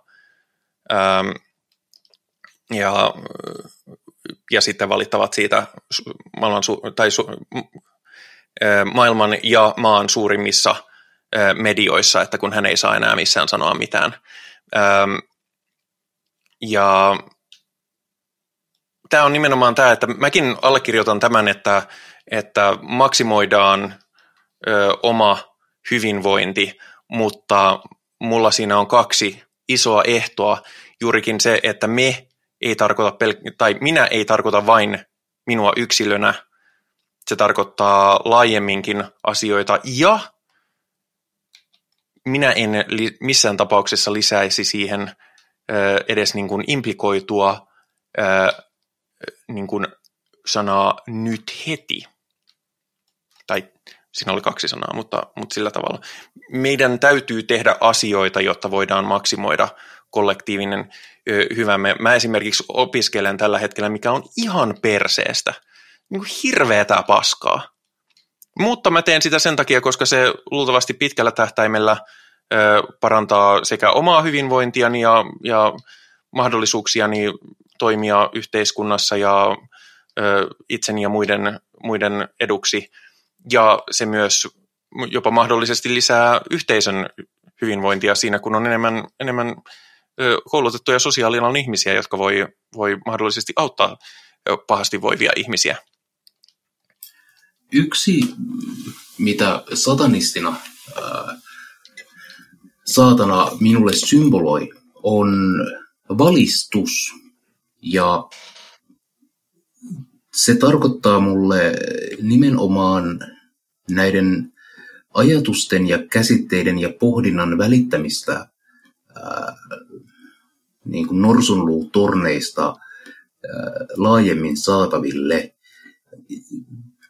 Se, on, se voi olla tieteen popularisointia niin kuin rahvaan ymmärrettäväksi. Ja tässä rahvaalla viittaan itseeni, joka, jolla ää, No, Stephen Hawking varmasti oli maailman äh, fiksuimpia ihmisiä, mitä tulee niin kuin mustien aukkojen äh, fysiikkaan. Ja sitten se perkele koitti kertoa siitä niin, että se olisi ymmärrettävää. Ja jumalauta, siinä on niin kuin, hieno asia. Ja mä toivoisin, äh, että me voitaisiin välittää muun muassa näitä niin kuin, tällaista humanistista hapatetta ihmisille ymmärrettävästi ja perusteltavasti, ja että siitä voitaisiin niin kuin laajemmallakin skaalalla keskustella ja pohtia yhdessä. Niin kuin tässä nyt on tullut ilmi, että nämä asiat on pirulauta monimutkaisia, mutta mulle paholainen edustaa nimenomaan sitä valistusta ja tiedon levittämisen niin kuin, helpottamista. Jos me saadaan, jos me osoitetaan esimerkiksi jos me voitaisiin osoittaa ihmisille, miksi sokea usko autoritäärisiin hallitsijoihin on huono juttu, niin sitten me ehkä opittaisiin hiljalleen kyseenalaistamaan auktoriteetteja, me voitaisiin pyrkiä parempaan. En tiedä, onko tässä, onko tässä mitään järkeä? Niin, no siis ongelma on siinä, että ihmisen tulee aina vetoamaan se, kun joku tar- tarjoaa helppoa vastausta, jonka, johon ei tarvitse mitenkään oppia sen ymmärrä, ymmärtääkseen. Siksi populismi on tehokasta, koska ne on silleen, että, että ai sua vituttaa tämä, no meillä on tämmöinen mahdollisimman suoraviivainen ratkaisu tähän asiaan. En tykkää siitä, että oma ostovoimani keskiluokkaisena henkilönä on vähentynyt niin paljon, että minulla ei ole varaa ihan kaikkeen, mitä sattuisin juuri nyt huvittamaan. Se, no, ratkaisuksi se otetaan joltain toiselta pois, mutta koska ei ole kiva vaikka niin naapurilta ottaa, niin otetaan niiltä toisilta pois, niin se on sitten ihan ok sua ja sä et edes huomaamaan koko asiaa.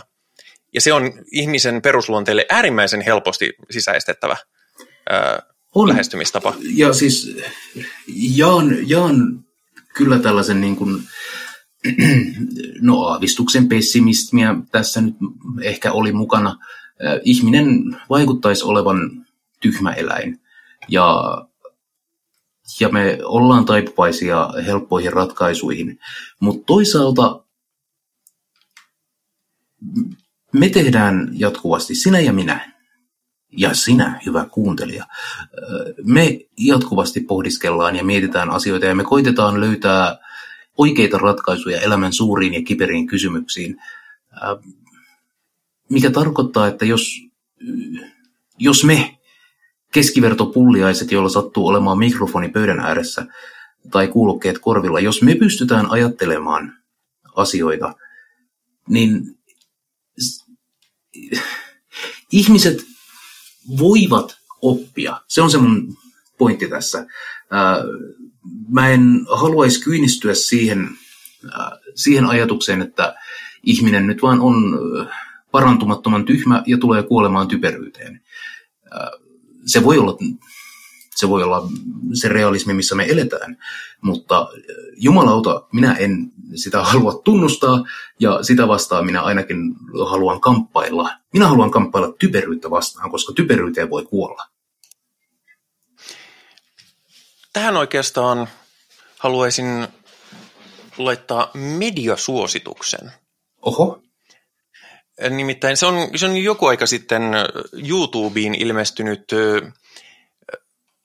tämmöinen videoessee. Nämähän nyt ovat kovin, kovin suosittuja. Sen, sen aihe oli, koitan nopeasti löytää sen, että mä sanon sen varmasti oikein.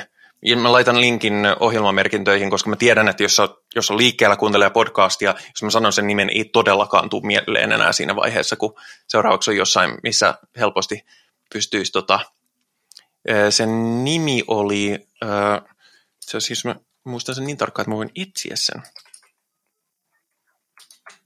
Jos tämä fucking kone...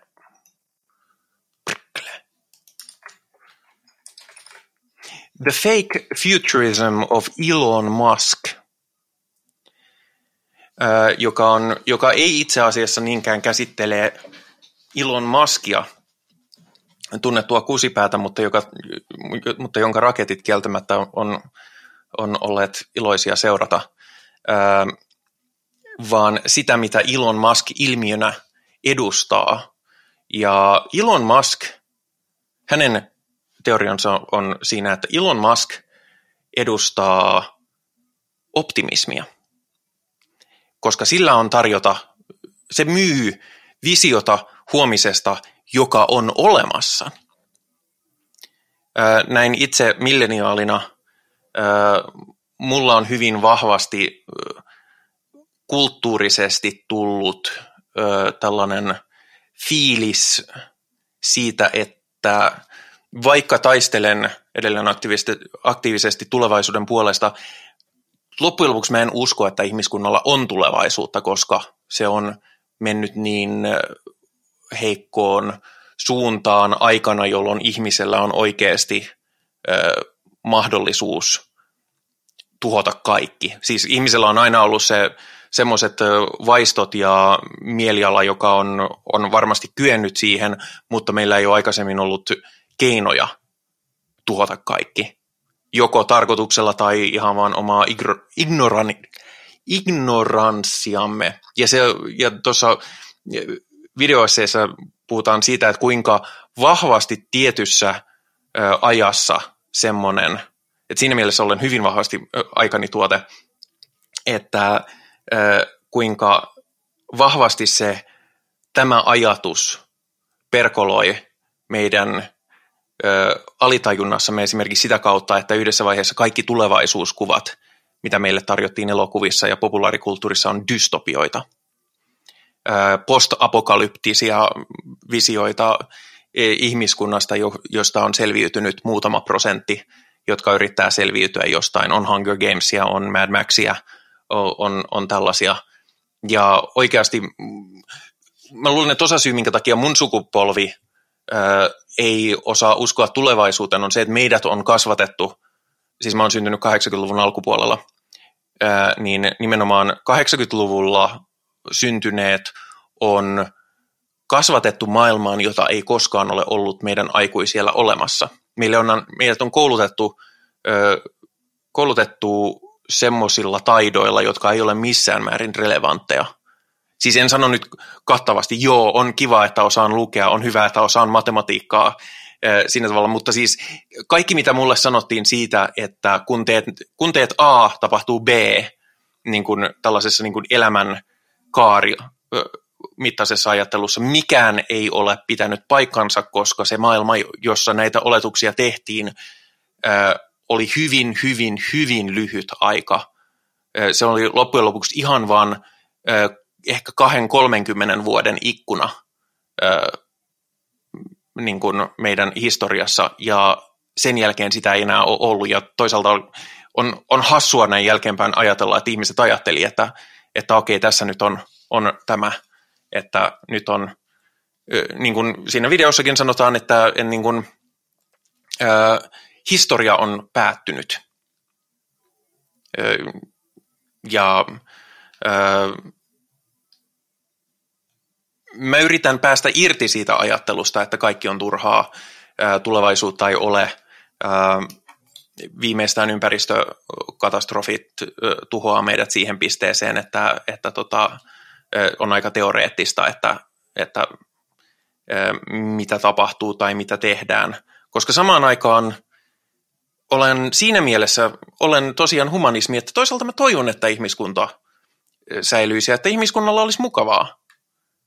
Niin tämä on vahva kognitiivinen dissonanssi, jossa elää koko ajan. Ja, ja tosiaan, The Fake Futurism of Elon Musk oli ehkä, ehkä niin kuin, äh, puhuttelevin videoessee aiheesta nimenomaan sosiologian ja, ja, ja tällaisen niin kuin, hyvin voimakkaan historiallisen kontekstin kautta pureuduttuna. Luulenpa, että laitan sen, laitanpa sen vielä tänä iltana kuule päräytän katsoen. Ja toisaalta siinä, tossa, kau- on välttämättä kauhean mieltä ylentävää katsottavaa, mutta, mutta ei se, se on hyvin relevanttia. haittaa. Mulla on lääkkeet siihen, ja mulla on hoitokontaktit, ja mulla on sosiaalinen tukiverkko.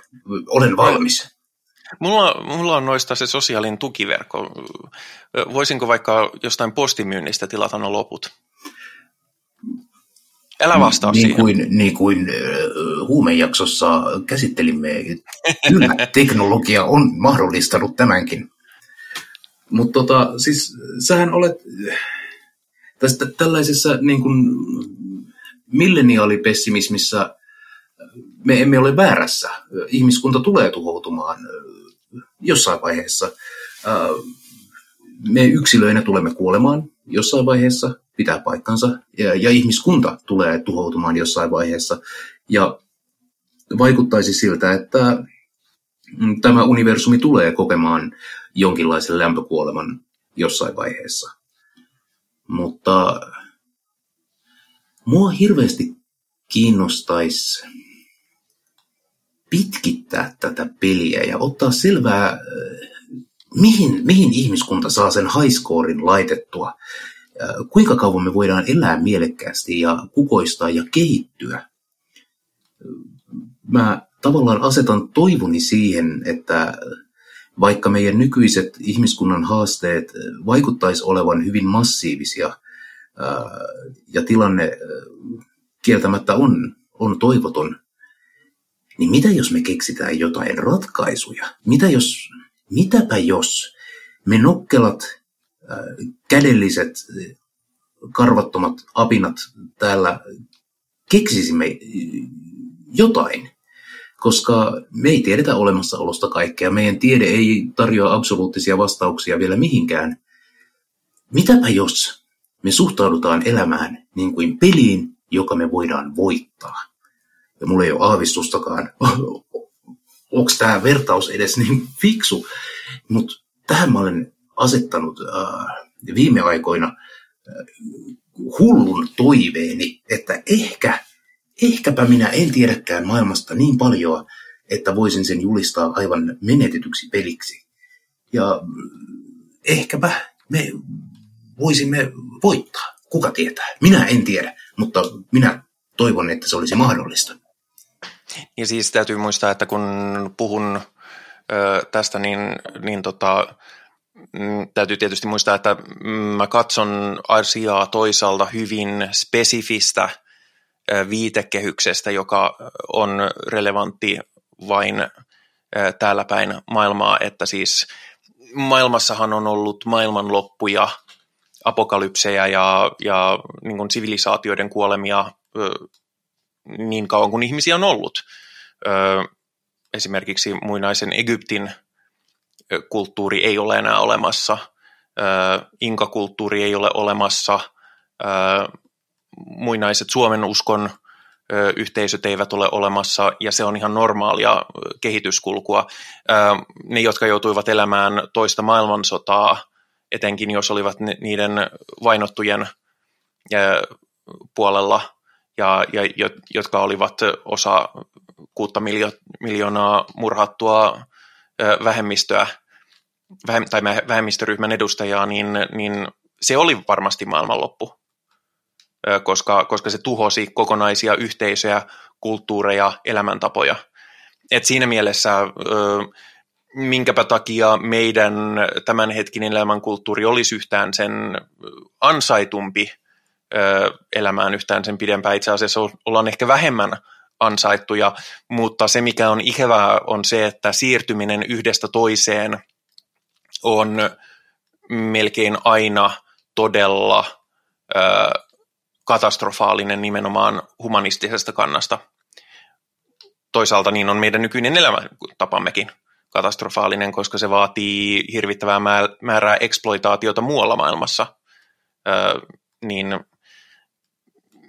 mä oon myöskin lähtenyt siitä, että jos länsimainen elämäntapa häviää ja me kaikki kuollaan siinä rytäkässä, niin toisaalta se on meille ihan oikein, mutta sitten taas yksi, mikä liittyy, pointti, mikä liittyy nimenomaan satanismiin on se, että mä en usko siihen, että, että ihmiset olisivat ansainneet ää, niin kuin tällaisella kosmisella ta- tasolla mitään muuta. Itse asiassa välillä se vituttaa, koska mä tiedän paljon ihmisiä, jotka on nyt sitten kuollut, joiden toivoisin olevan helvetissä, mutta, mutta kun helvettiä ei ole, ole olemassa, niin, niin tota, ne on vaan, ne on vaan yhtä, yhtä paljon tietoisuutensa hävittäneitä kuin kaikki ne, ne loistavan hienot ihmiset, jotka ovat samalla yhtä lailla kuolleita.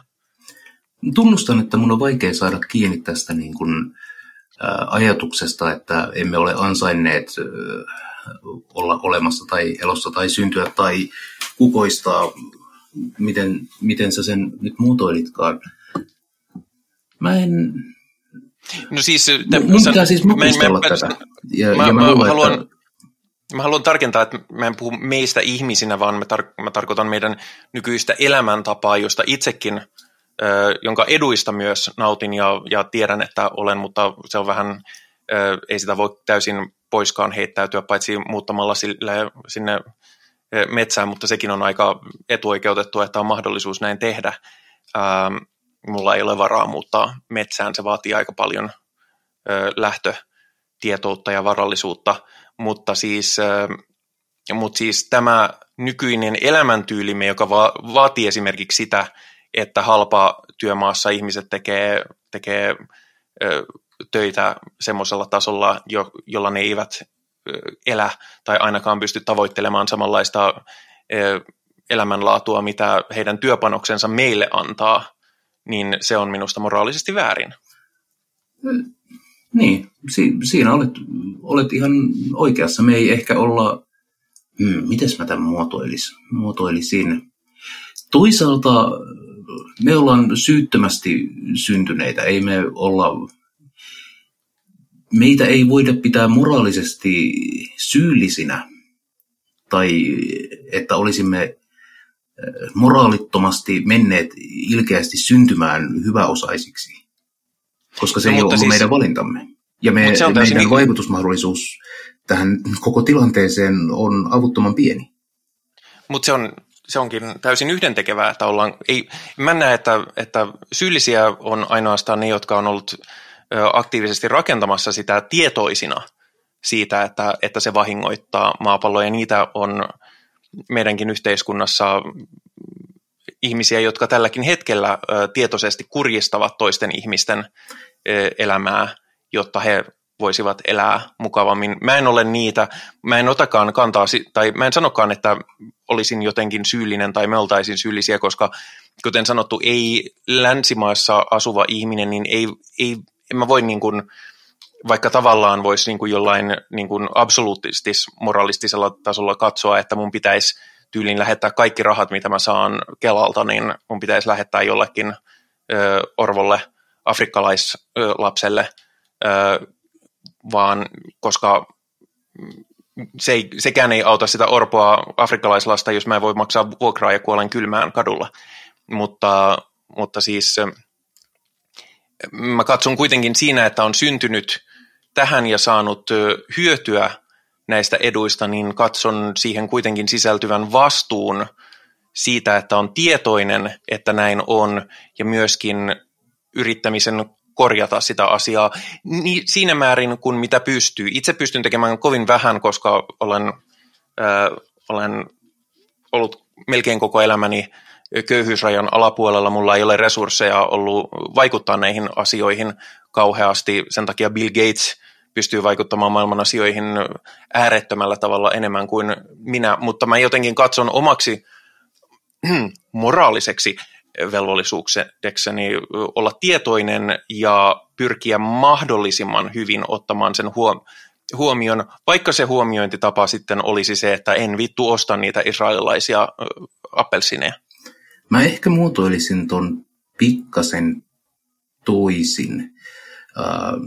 Minä en, siksi muotoilin sen näin. Niin, niin mutta mutta siksi me, käymme, siksi me käymme tätä dialogia, jotta voimme yhdessä järkeillä ja pohtia ja makustella näitä ideoita. Ähm, mä voisin ehkä lähteä siitä, että ihminen, joka syntyy tänä maailman aikana tänne päin maailmaa ja joka on äh, monilla tavoin etuoikeutettu, hänen olisi moraalisesti hyveellistä äh, pyrkiä lisäämään inhimillistä hyvinvointia myös paikkoihin, joissa näitä etuja ei, äh, joissa, näissä, joissa näistä eduista ei tällä hetkellä nautita. Se olisi moraalista hyveellisyyttä, mutta olisiko se moraalinen velvollisuus, siitä minä en ainakaan tämän hetken tietoisuuteni tilassa ole vielä vakuuttunut. Ja siis pointtina on myös se, että minä katson sen olevan oma moraalinen velvollisuuteni. Mä en ole, mä en ole asettamassa mitään ö, moraalivelvollisuutta kenellekään muulle, koska se, no, se olisi taas teististä. Niin, odotapa. Uh, minä rapsuttelen partaani. Tässä se kuuluu, kuuluu minun pohdiskelurutiineihini. On hirveän, hirveän mielekästä sukia partaa ja myhäillä uh, pohdinnan ääressä voi polttaa siinä samalla vaikka piippua, niin näyttää oikein fiksulta. Mm, mutta niin helvetti, mä unohdin, mitä sä sanoit. mä siis sanoin, että mä puhuin vaan omasta lähtökohdasta ja omasta koodistosta, ja mä en ole asettamassa sitä koodistoa kenellekään muulle, koska se on taas se, mitä uskonnot tekee, Joo. siis teistiset uskonnot. Tai autoritääriset uskonnot. Mm. On, on olemassa ateistisia uskontoja, joissa ateismistaan riippumatta siellä on autoritäärinen lähde, esimerkiksi mm. kulttijohtaja. Mutta äh, siinäpä tullaankin ja saadaan sidottua tämä aihe takaisin jälleen kerran satanismiin. Nimittäin mä väittäisin, että satanismi on aika lailla amoraalinen uskonto tai filosofia. Satanismi itsessään ei kauheasti, jos ollenkaan, ota kantaa siihen, mikä on moraalia tai moraalista. Ehdotuksia voi olla esimerkiksi tuo Gilmoren, mikä on Gilmoren ajatus siitä, että moraalista hyvää on se, mikä lisää minun hyvinvointiani. Mutta mä en niinkään näe, että satanistin pitäisi olla moraalisesti valveutunut tai pyrkiä toimimaan moraalisesti oikein koska meillä on esimerkkejä satanisteista, jotka olivat nihilistisiä, misantrooppisia ja antikosmisia natseja, jotka vihasivat, ainakin sanoivat vihaavansa elämää ja halusivat lopettaa kaiken olemassa olevaisuuden. Se ei, se ei osu minun moraalikompassiini juuri lainkaan, mutta satanisteja he olivat omanlaisiaan. Mm. Ja satanistin moraalinen kompassi voi liikkua melko lailla missä vain. Oma moraalinen kompassini aina silloin tällöin liikkuu täydessä nihilismissä ja silloin totean, että, että moraali on vain ihmisen keinotekoisesti rakentama konstruktio, jolla ei ole mitään väliä. Eikä kyllä, eikä kyllä olekaan omalla tavallaan. Moraalihan on ihmisen rakentama keinotekoinen konstruktio kyllä, mutta ei irrelevantti konstruktio. Mm. Siis mm, tähän on, on aina välillä törmää esimerkiksi semmoisissa hyvin reduktiivisissa väitteissä, kun puhutaan esimerkiksi justiinsa Afrikan eksploitaatiosta ja, ja ö, oloista, ja sitten suomalainen helposti sanoo, että no, mutta ei meidän tarvitse siitä siitä ottaa paineita, koska Suomi ei koskaan ollut siirtomaavalta. mutta mä taas usein huomautan silloin, että kenties ei, mutta Suomi, Suomi ja suomalaiset edelleen ovat ehdottomia kolonialismin nettohyötyjiä. Ja se nähdään suoraan meidän, mistä meidän resurssit tulee, mistä meidän, meidän varallisuus on tullut, mitkä, miten kolonialismin vaikutukset on vaikuttaneet siihen, että me ollaan historiallisesti ja tälläkin hetkellä nyt tässä, tässä globaalin, globaalissa taso, globaalilla tavalla niin kuin, satumaisen yltäkylläisyyden äärellä. Niin, Kyllä, meidän, meidän hyvinvointimme on ostettu muiden ihmisten kärsimyksellä. Ja niin, ja se, se, on, se, on, se on asia, niin, ja se on, no se on kurja ajatus, ja siksi varmaan ihmiset ei, ei sitä kauheasti halua ajatellakaan, mutta se on niin kuin, mä en ota kantaa siihen, että mitä, mitä ihmiset sillä ajatuksella haluaa, tai mitä niiden täytyisi tehdä, tai miten niiden pitäisi siihen suhtautua. Mä vaan toivon, että ihmiset olisi, tiedostaisivat asian, eikä tuudittautuisi siihen, että, että no minä – meidän ei ainakaan tarvitse ottaa mitään kantaa asiaa, koska, koska no, minä haluan ottaa kantaa asioihin sillä tavalla, että ne vähentää kollektiivista kärsimystä maailmassa ja yksi niistä asioista on se, millä tavalla länsimaat riistää köyhempien maiden ihmisiä ja niiden resursseja. Niin, ehkä meidän ei pitäisi tehdä asioita, jotka lisää inhimillistä kärsimystä. Tämä on mun no. rohkea kannanottoni tähän. Mut, mä, olen, mä olen samaa mieltä, mutta, mutta toisaalta, tehkää niin kuin lystä, että putkaan ei tunnu joutuva vaikka, vaikka pistäisi kuinka paljon paikkoja tasaiseksi. Toisaalta mä myös ymmärrän tietyllä tapaa sen mentaliteetin, jossain päin maailmaa ihmiset tekevät toisilleen kurjia asioita. Ja no, se ei, se ei ole minun sirkukseni eikä kyseessä ole minun apinani. En minä ole tehnyt vittu mitään päätöstä esimerkiksi äh, orjalaivojen niin kuin, lastaamisella. Siis kyllähän siinä tulee sellainen puolustustunne, että, että ei ole minun vikani. Ja mm. no ei se, ei se nyt olekaan minun vikani, mutta olenhan minä siitä hyötynyt.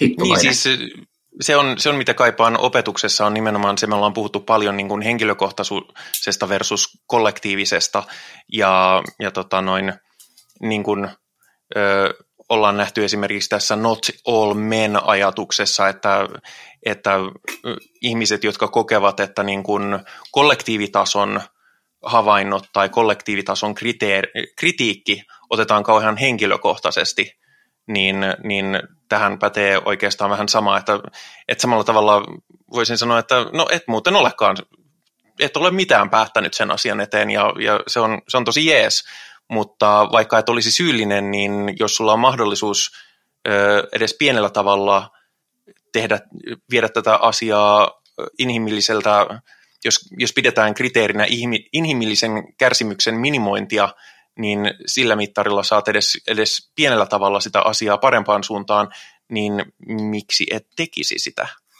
Ja mm-hmm. usein syy on se, että no koska mä tykkään siitä, että saa halvalla farkut.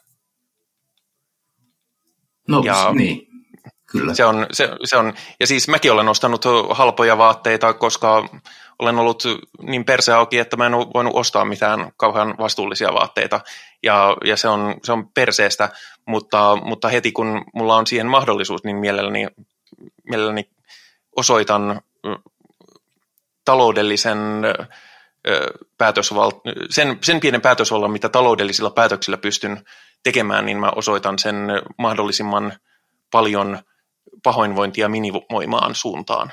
Tässä on muuten myös äh, aloitus keskustelulle, joka me voidaan joskus toisena ajankohtana käydä, mutta meitähän manipuloidaan jatkuvasti äh, ostamaan itsellemme hyvä omatunto äh, ja hyve signaloimaan, että nyt, nyt ostamme vain sitä niin kuin, äh,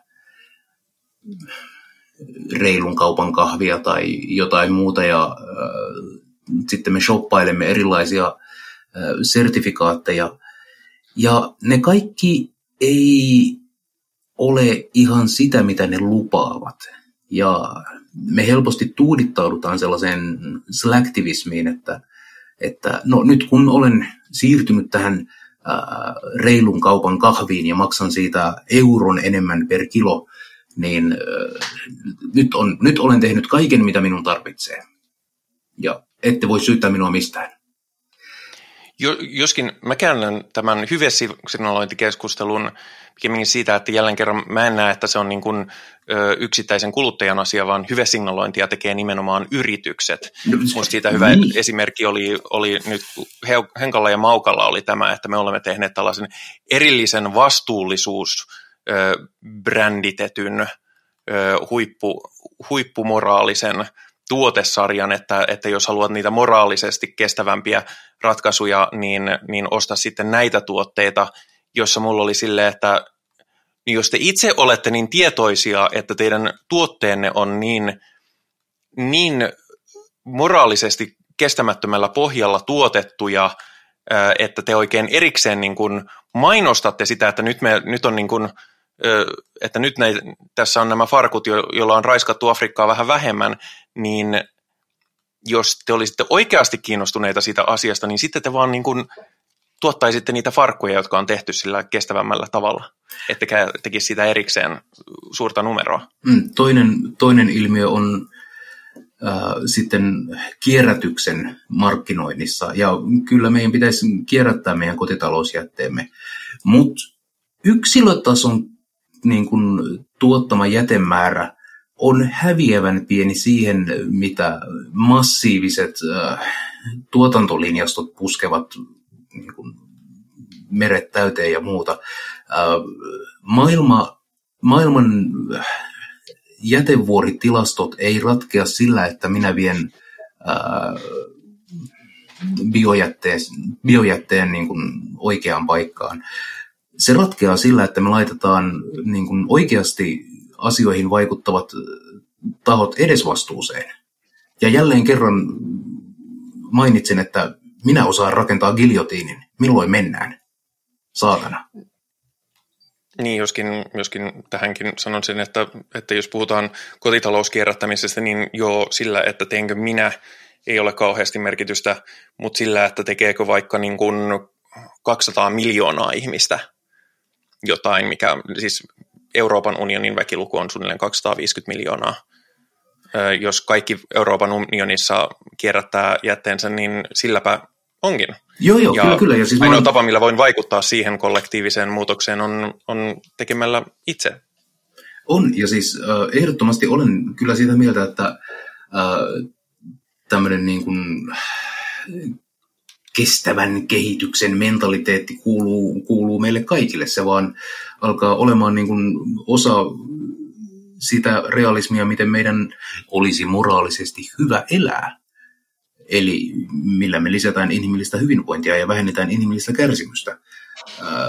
Mutta tällä pelikentällä on suuria globaaleja firmoja, jotka, jotka ovat vielä suuremmassa vastuussa ja jotka pakenevat sitä vastuuta ja mielellään markkinoivat sitä vastuuta yksilön kuluttajavalintoihin ja niihin yksittäisiin kierrätyksiin. Se oli se mun niin pointti. Niin, ja siis siinähän on, onkin just tämä, että yritykset yrittää pakoilla sitä vastuuta vastuuttamalla yksilöitä siihen, ja vaikka se, että tuo, tuo nämä riisto, riistotyövoimalla tehdyt farkkusi tänne meille kierrätykseen, niin, niin ah, kun maailma pelastuu kivasti, ja sitten voit vaikka kerätä tällaisia vastuullisuuspisteitä, jolloin voit ostaa meiltä enemmän niitä, niitä vastuuttomalla työvoimalla tai orjaoloissa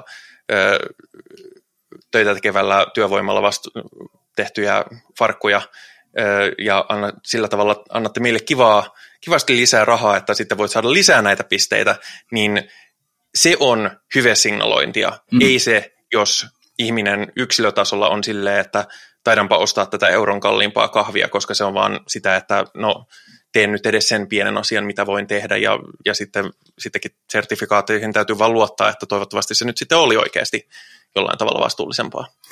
Ja tässä me itse asiassa se, mitä me tarvitaan jatkuvasti, on ihmisiä, jotka tutkii ja tuo niin kuin, tietonsa ilmi.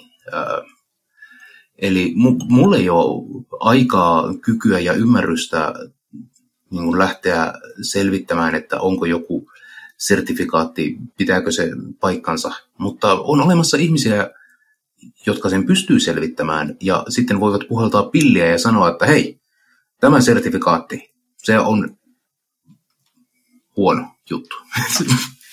Mm. mm. Mutta tiedätkö, mikä on nyt kaikkein vastuullisinta? Nyt kaikkein vastuullisinta olisi varmaankin päättää tämä podcasti. Kyllä. minun nikotiinihammastani kolottaa ja taidanpa ihan pelkästään tämän jakson kunniaksi sytyttää Churchwarden piipullisen tuossa parvekkeella, myhäillä hetken ja sukia partaa ja miettiä, että olin niin moraalinen, että taidan hyvässä olossani vetää käteen. Ja Kiitos, että jaoit tämän kanssamme. Olkaa hyvä. Tehkää sillä tiedolla, mitä haluatte, mutta siitä mä voin ainakin olla varma, että se vähentää kaikkien kärsimystä, jos emme jatka kauhean pidempään tätä sepustusta. Mutta kiitokset niille, jotka jaksoivat kuunnella tämän, tähän asti. Kiitokset myös niille, jotka eivät jaksaneet, se on hyvin ymmärrettävää. Mutta jos tämä herätti teissä ajatuksia, niin, niin lähettäkää ihmeessä palautetta. Sen voi tehdä vaikka Perkeleen Tempelin Discord-serverillä, jossa on erillinen palautekanava sunnuntai-satanistiin liittyen, vaikka siis emme olekaan Perkeleen Tempelin toimintaa Linkki löytyy ohjelmamerkinnöistä. Lisäksi meidät löytää YouTubesta, sinnekin on hyvä lähettää palautetta. Olemme myös Facebookissa nimellä Sunnuntai-satanisti. Voi lähettää viestiä ja seurata uusia julkaisuja ilman, että tarvii tykätä näkyvästi tai, tai kertoa nimensä. Ja jos lähettää palautetta, niin laittaa vaan, että millä nimellä haluaa tulla kutsutuksi, jos palautetta tässä käsitellään. Tai sitten tietysti toki myös se, että jos, jos nimenomaan ei halua nimeään mainittavan tässä yhteydessä millään tavalla. Ja meidät löytää toki kuunneltavaksi. Meidät voi löytää Spotifysta, Google Podcasteista, Apple Podcasteista ja varmaan aika pitkälti kaikista muistakin palveluista, jotka päättyy sanan podcast. Joten nyt on aika kiittää Henriä. Kiitoksia, kiitoksia. Ja minä sanon lopuksi vain sen, että viimeksi mä vähän sanoin, että olen Heksenlahtin kunniaksi julkaisut musiikkivideon, mutta se päätyi sellais, siinä mielessä ikävään tekijänoikeuslimboon, että se, se on blokattu Pohjoismaissa, mutta mä olen sitä välillä näyttänyt tuolla, tuolla sunnuntaisatanistin Discordin puolella, jos ihmiset ovat olleet kiinnostuneita, joten se on mahdollista siitäkin huolimatta nähdä. Mutta tältä erää minäpä taidan todeta, että on aika sanoa heipä hei. Heipä heille.